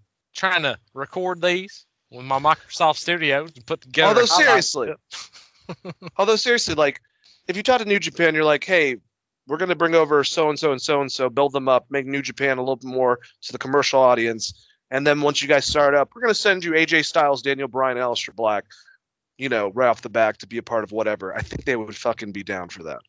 Um, collaboration, working together is going to keep other companies afloat because of this huge, devastating pandemic and what it did financially to a lot of companies. But hey, that's that. That means WWE's going to extend a hand and. Yeah, you know. Yeah, WWE just made the most money of all time for their company because they didn't do any travel dates. Shut up. They did what they and, had to. and they signed those TV deals before COVID hit. So, I mean, that's just luck of the draw on that. But they they or they've made more money the past couple years than they've ever had in the entire company's history. Uh, so WWE is the one that you don't really have to worry about. It's more like your impacts and your Ring of Honors and your NWAs and New Japans of the world that don't have these massive TV con. That Fox contract's like I can't even remember what it was, Dane. It was like 400 I can't even remember. It's like It doesn't- 460 million or something. It was a ridiculous amount of money. It doesn't help that we're able to like do stuff with Saudi Arabia for my. Shut up. Sorry, Dad. yeah, but they're getting sued by Saudi, so that's a whole thing. I wouldn't want to be sued by a company that you know maybe held up your wrestlers for a little while the last time you were. Yeah, like how are you gonna sue them? They were stuck at you like that. That should be the lawsuit. They should sue the airlines of like, hey. uh, man, what a crazy story that was. People, I think people are gonna look back at it years later, and it'll be more of a deal. It'll be one of the advice documentaries. Still be like WCW in Korea. Yes. So me and you have talked about it a lot, but it did just fizzle out after two weeks. It was just back to normal because WWE. But like years later, I think people be like, "Do you remember when like Miro was texting like, get me the f out of here on Twitter after three days of being stuck?" Ugh. And they had to do some impromptu matches on that SmackDown. Isn't that no no that was that was uh when that that shit was going around where we had Finn Balor versus AJ Styles. They brought in they brought in a random announcer. Like God, I can't even remember who it was. Oh, that's that's the night that NXT to build up for Survivor Series invaded the product, and yeah, they they were down people, so they had to like do whatever. yeah, and That they actually ended up being one of the best fucking Smackdowns of that time period, where they just did everything barely without Vince all at the last minute. Weird. Who's the guy that used to do Rusev Day? What was that wrestler's name? I'm blanking. Aiden English. Yeah, he was on he was on commentary, and I was like, he's great. Why not have this guy? Do I still don't know why I haven't seen him show up somewhere else yet to either commentate or do something. You know, Maybe he's just Manager? Well, his wife is Eddie's daughter, Eddie Guerrero's daughter.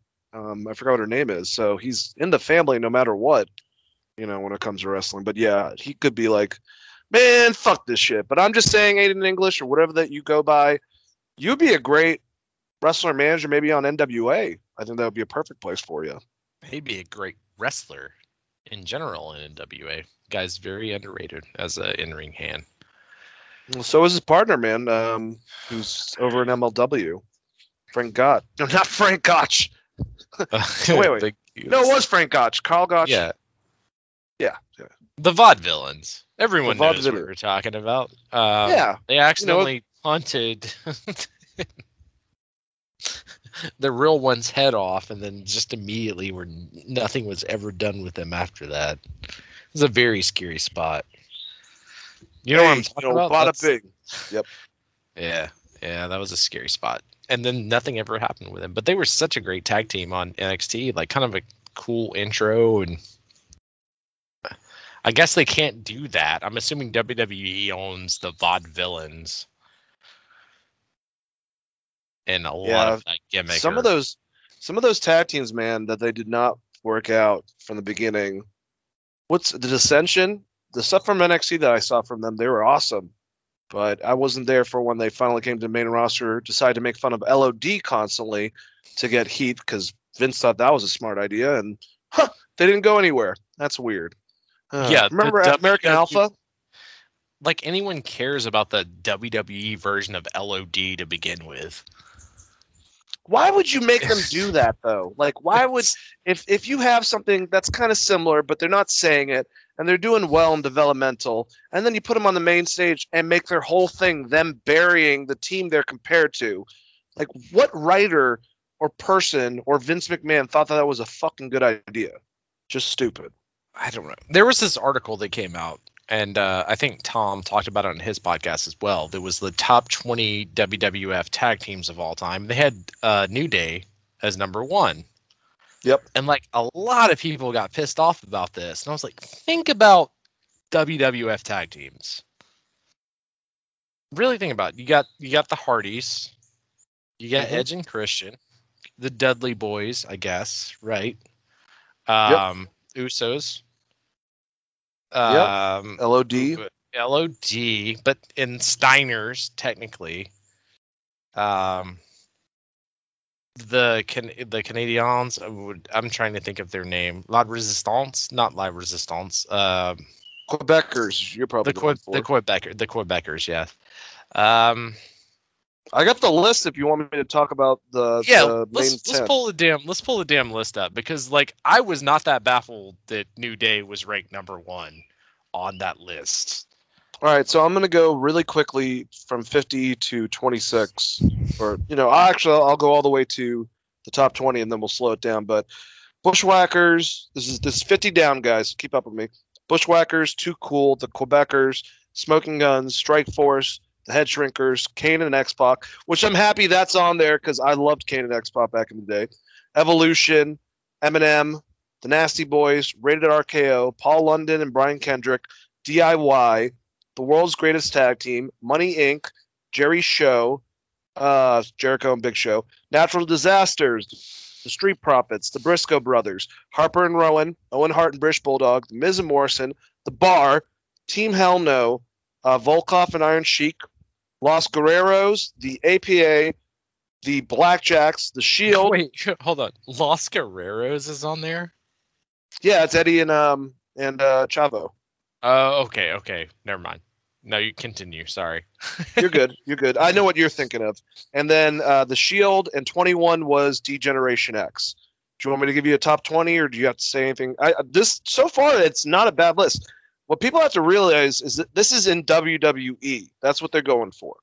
So, you know, if you're mad that you don't see the Midnight Express, how much work did the Midnight Express do in? WWE? Well, that was my that was that was my. Well, let's get with the twenty, and then I'll give my argument of why people are wrong in New Day. I'm not saying New Day should be number one, but they should be in the fucking top five.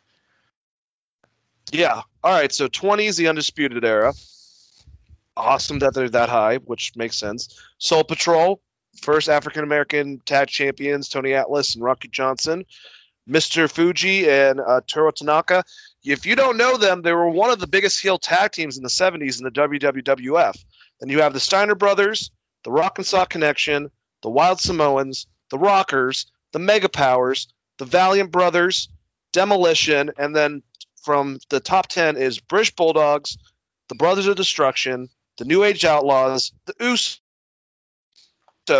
LOD, the Dudleys, Edge and Christian, the Hart Foundation, the Hardy Boys, and the New Day. I actually think this is a really good fucking list for top tag teams in WWE. I really have no problem with it, honestly. Yeah, I mean, like you could shuffle that top five if you really Yeah. wanted to, but I don't understand why people were so pissed the New Day was ranked number one because what have they done for the past ten years? Let's let's let's go into this. New Day as a tag team or as a stable has been around longer than most. I mean, they've been going on since what 2014. That's ridiculous. Like that never happens with fucking stables. And not only that, they've had they beat Demolition's record for having the tag titles the longest time. They're about to beat the record for having the tag titles the most amount of times. They've dominated on SmackDown and Raw. One's a world champion, one's a potential world champion. I mean, I I don't think that it's weird that the New Day won. I think that that makes a lot of sense, honestly. I mean, I, I know a lot of people wanted probably the Hardys or the Hart Foundation or maybe the Dudleys to win number one, but I have to give it to the New Day for WWE for their longevity. They've done it longer and better than most tag teams. Well, I mean, you, you the like I said that that top five would shuffle, but I don't know why people are so baffled by this. like, there are people like legitimately pissed off about this. They're like, "What about LOD?" And it's like, it's not. It's just WWF. Like, look Honestly. at Legion of Doom's career in WWF, and it's like that's not the LOD you think of. That's not. They're Paul lucky they're six. They're lucky they're six on the fucking countdown for their co- contribution to WWF. They were bigger as the Road Warriors, like you're saying in NWA. Way bigger.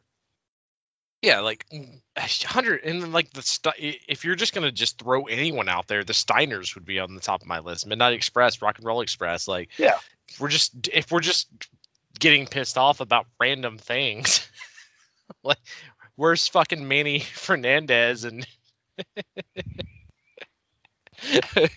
And dude, Uh, Steiners, for the small amount of time that they were in WWE, they're still fucking what? Uh 17, I think? Yeah, they're 17 on this list. Yeah, and they and they were just there for a minute. Like the Nasty Boys are in this though. Like that. See, this is the thing that makes people weird about these lists. Is like, were the Nasty Boys ever in WWF in a memorable thing that you remember? No, not really. Memorable thing. Like I can't. I mean, I remember them from WCW. I grew up watching the Nasty Boys. Like, yeah, I I actually kind of liked the Nasty Boys as a kid. Not gonna lie. Uh, Yeah, they're trying- 41 though, so they're not too high. But yeah, I agree with you. I'm glad that they they remembered. Now they have Team Hell No, Chris. But even if it's 44, I'm glad that Kane and X Pac got on the the, the uh, list because that was one of my favorite tag teams of Kane, and he was with Hurricane, X Pac, um, fucking they have- Do they have the Rock and Sock connection on there? yeah. Rock and Sock is uh, 16. They beat Okay. the Steiner brothers. Mega Mega Powers are 13. This is for WWE though. This is straight up WWE. So But it's supposed to be tag team wrestling. Yeah, like, I know. Don't, don't get upset about the New Day winning this list. If you don't like Brothers the, of Destruction are nine. Okay.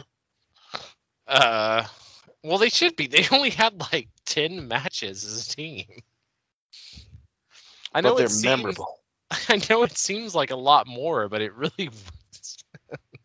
Like that's the thing about New Day and the Usos of the tag team world, or uh, God, I can't think of their name. Demolition, for instance, they were working week in week out as tag champs. Where a lot of these other people just like we're thrown together and we're tag team. Like WWE doesn't care about tag teams. Is my is more of my point. I guess. No, they don't. Like, They don't. If they're just gonna throw random people on this list, then like Midnight Express should be on there because they they did some shows with WWE. They should be number one probably. And rock and roll did too, but I, I get why this list is this list, and I'm completely fine with it. You know, the head shrinkers are on the fucking list. Um, they're 45, but still they're on the list. They beat the Bushwhackers, Too Cool, the Quebecers, and Smoking Guns and Strike Force. Actually, I don't know if I agree with that. I, I feel like uh, the Bushwhacker should be way higher up. The Quebecer should be way, as far as WWF goes. That's that's more of my problem with this list is that it they merged a bunch of different things but didn't like quantify the list. So when you if you look at it through that lens of like of all the tag teams in the entire world, yeah, New Day doesn't seem like a number one of all time. But if you look at it from the lens of just WWF, they're definitely in the top five. It'll it, at the very least, even if you don't like the New Day, they're in the top ten. All right, Yeah. so before we end this and, and, and go home, your two questions. Top tag team of all time, top WWE tag team of all time.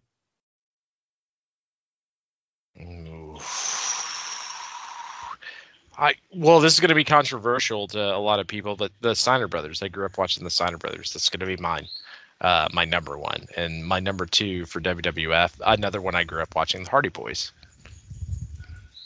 It- Yeah. not- I mean, Jeff and Matt are so great, even when they're not with each other, they're still so fucking great. Like, is there any more memorable moment from a TLC match than Jeff leaping himself off like a 25 foot ladder through like 17,000 tables? like, they were great. Lita was a good addition. She would come in and hit the moonsault when the teams were being shitty. Like, I, I love the Hardy so much. Just recently met Jeff, great guy. Um, I- the heart, I guess the Hardys for me, man. And and out, outside of that, probably, you know, looking at those tag teams, I, I would guess Hart, uh, the Hart Foundation, maybe for me personally. Um, Yeah, Hart Foundation's up there, man. For I I kind of I tend to agree with you with the Hardys, but the Hart Foundation's up there because I used to love them. The Rockers were up there, and they only won the tag team titles once, but since the ropes collapsed, they never counted it. Um, they just never showed that airing. Really fucking weird concept. Apparently, they were having a great match too, but uh, so that sucks. But I remember being really into them. I think to me, I would go if it's of all time period i mean from a lot of stuff i, I love the rock and roll i love the midnight uh it's so hard well, see, I just picked from my like. It's like when you say Sting. That's what I did with the Steiners. I'm like Steiners. you know. yeah shoot from the hip on this one because if you start digging into great tag teams, we'll be here for a while. But yeah and i think i think the hardys are my favorite dudleys and hardys have accomplished the most i would say in their generation as far as everything within wrestling uh, outside the wwe and also within there um but edge and christian man that's also another great tag team And then, of course, the Mega Powers. I know that was the most ridiculous two guys put together, but that was a big deal when I was like five years old. You know? I mean, it was that was massive, right? That was it's like the biggest Demolition will one of my favorites. So same thing with LOD for the uh, maybe Road Warriors. Yeah, I'm gonna say Road Warriors of all time. Okay. Because I grew up watching Road Warriors more so than Demolition, uh, just because I lived here and we had basic ass TV. Uh, Basic bitch ca- cable, Yeah, we can, we can, we can't aff- we can't afford none of that fancy cable wires you talking about. We got this damn antenna that sends up to up to the space, and then they give us this damn TBS, and then we get this WCW. But, Which is why I'm a huge Steiner fan. Like that's why I fucking love the Steiners. Steiner brothers were just demolishing people. like people ask me why I love driving the Buick. I, I just love the way it feels, you know. Sorry. Uh, anyways, um, but yeah, all right, that's our show. That's our show, guys. Happy Fourth of July. Tag teams, tag teams, lots of wrestling news. Put together just an incredible show for you guys. Listen to us on all audio platforms. Uh, doesn't matter if it's downloading platforms like Spotify, Stitcher, SoundCloud, iTunes. Just search Wrestling Geeks Alliance. You can do it on Google. Find whatever platform works the best for you. We do this show every week. We usually get it out on Saturday or Sunday. Um, Just any new listeners, thank you for listening. Keep on listening. Don't be a dork. Yeah, I'm threatening you a little bit. I'm making fun of you if you don't like us. So there. That was my promo. Chris, say your goodbyes and plug whatever you got to plug, buddy. Thank you guys so much for listening. If you want to talk to me, hit me at Chris R. Patton on Twitter. If you want to talk to me on Facebook, Christopher.R.Patton on Facebook. And on Instagram, Chris.R.Patton on Instagram. So yeah, send us like send us your reviews. Get get on the Geek Vibes Facebook page and yell at us about your favorite tag team. What's your favorite tag team? Do you think the Steiners suck? Tell me the Steiners suck. I want to I want to hear your thoughts and opinions on this. And uh hey, Montreal is about to catch L, and then we'll have a Skates Throats podcast up for you next week. All right. Well, thank you guys once again. If you want to hang out with me over uh, online, uh, Facebook, Dane Alves, and Dane Alves42 on Twitter. Hit me up. Let's have a conversation. Like Chris said, get on Geek Vibes Nation um, on the uh, Facebook message page and put your favorite tag team of all time so we can argue and I can win about who really is the best. But I'm just kidding. I love everyone out there. Happy 4th of July. RIP to the Patriot, Del Wilkes, and have a wonderful day. Thank you guys. Peace out and let the geek vibes be with you. I got to pay. Uh, I'm trying to stop the recording. It's taking forever.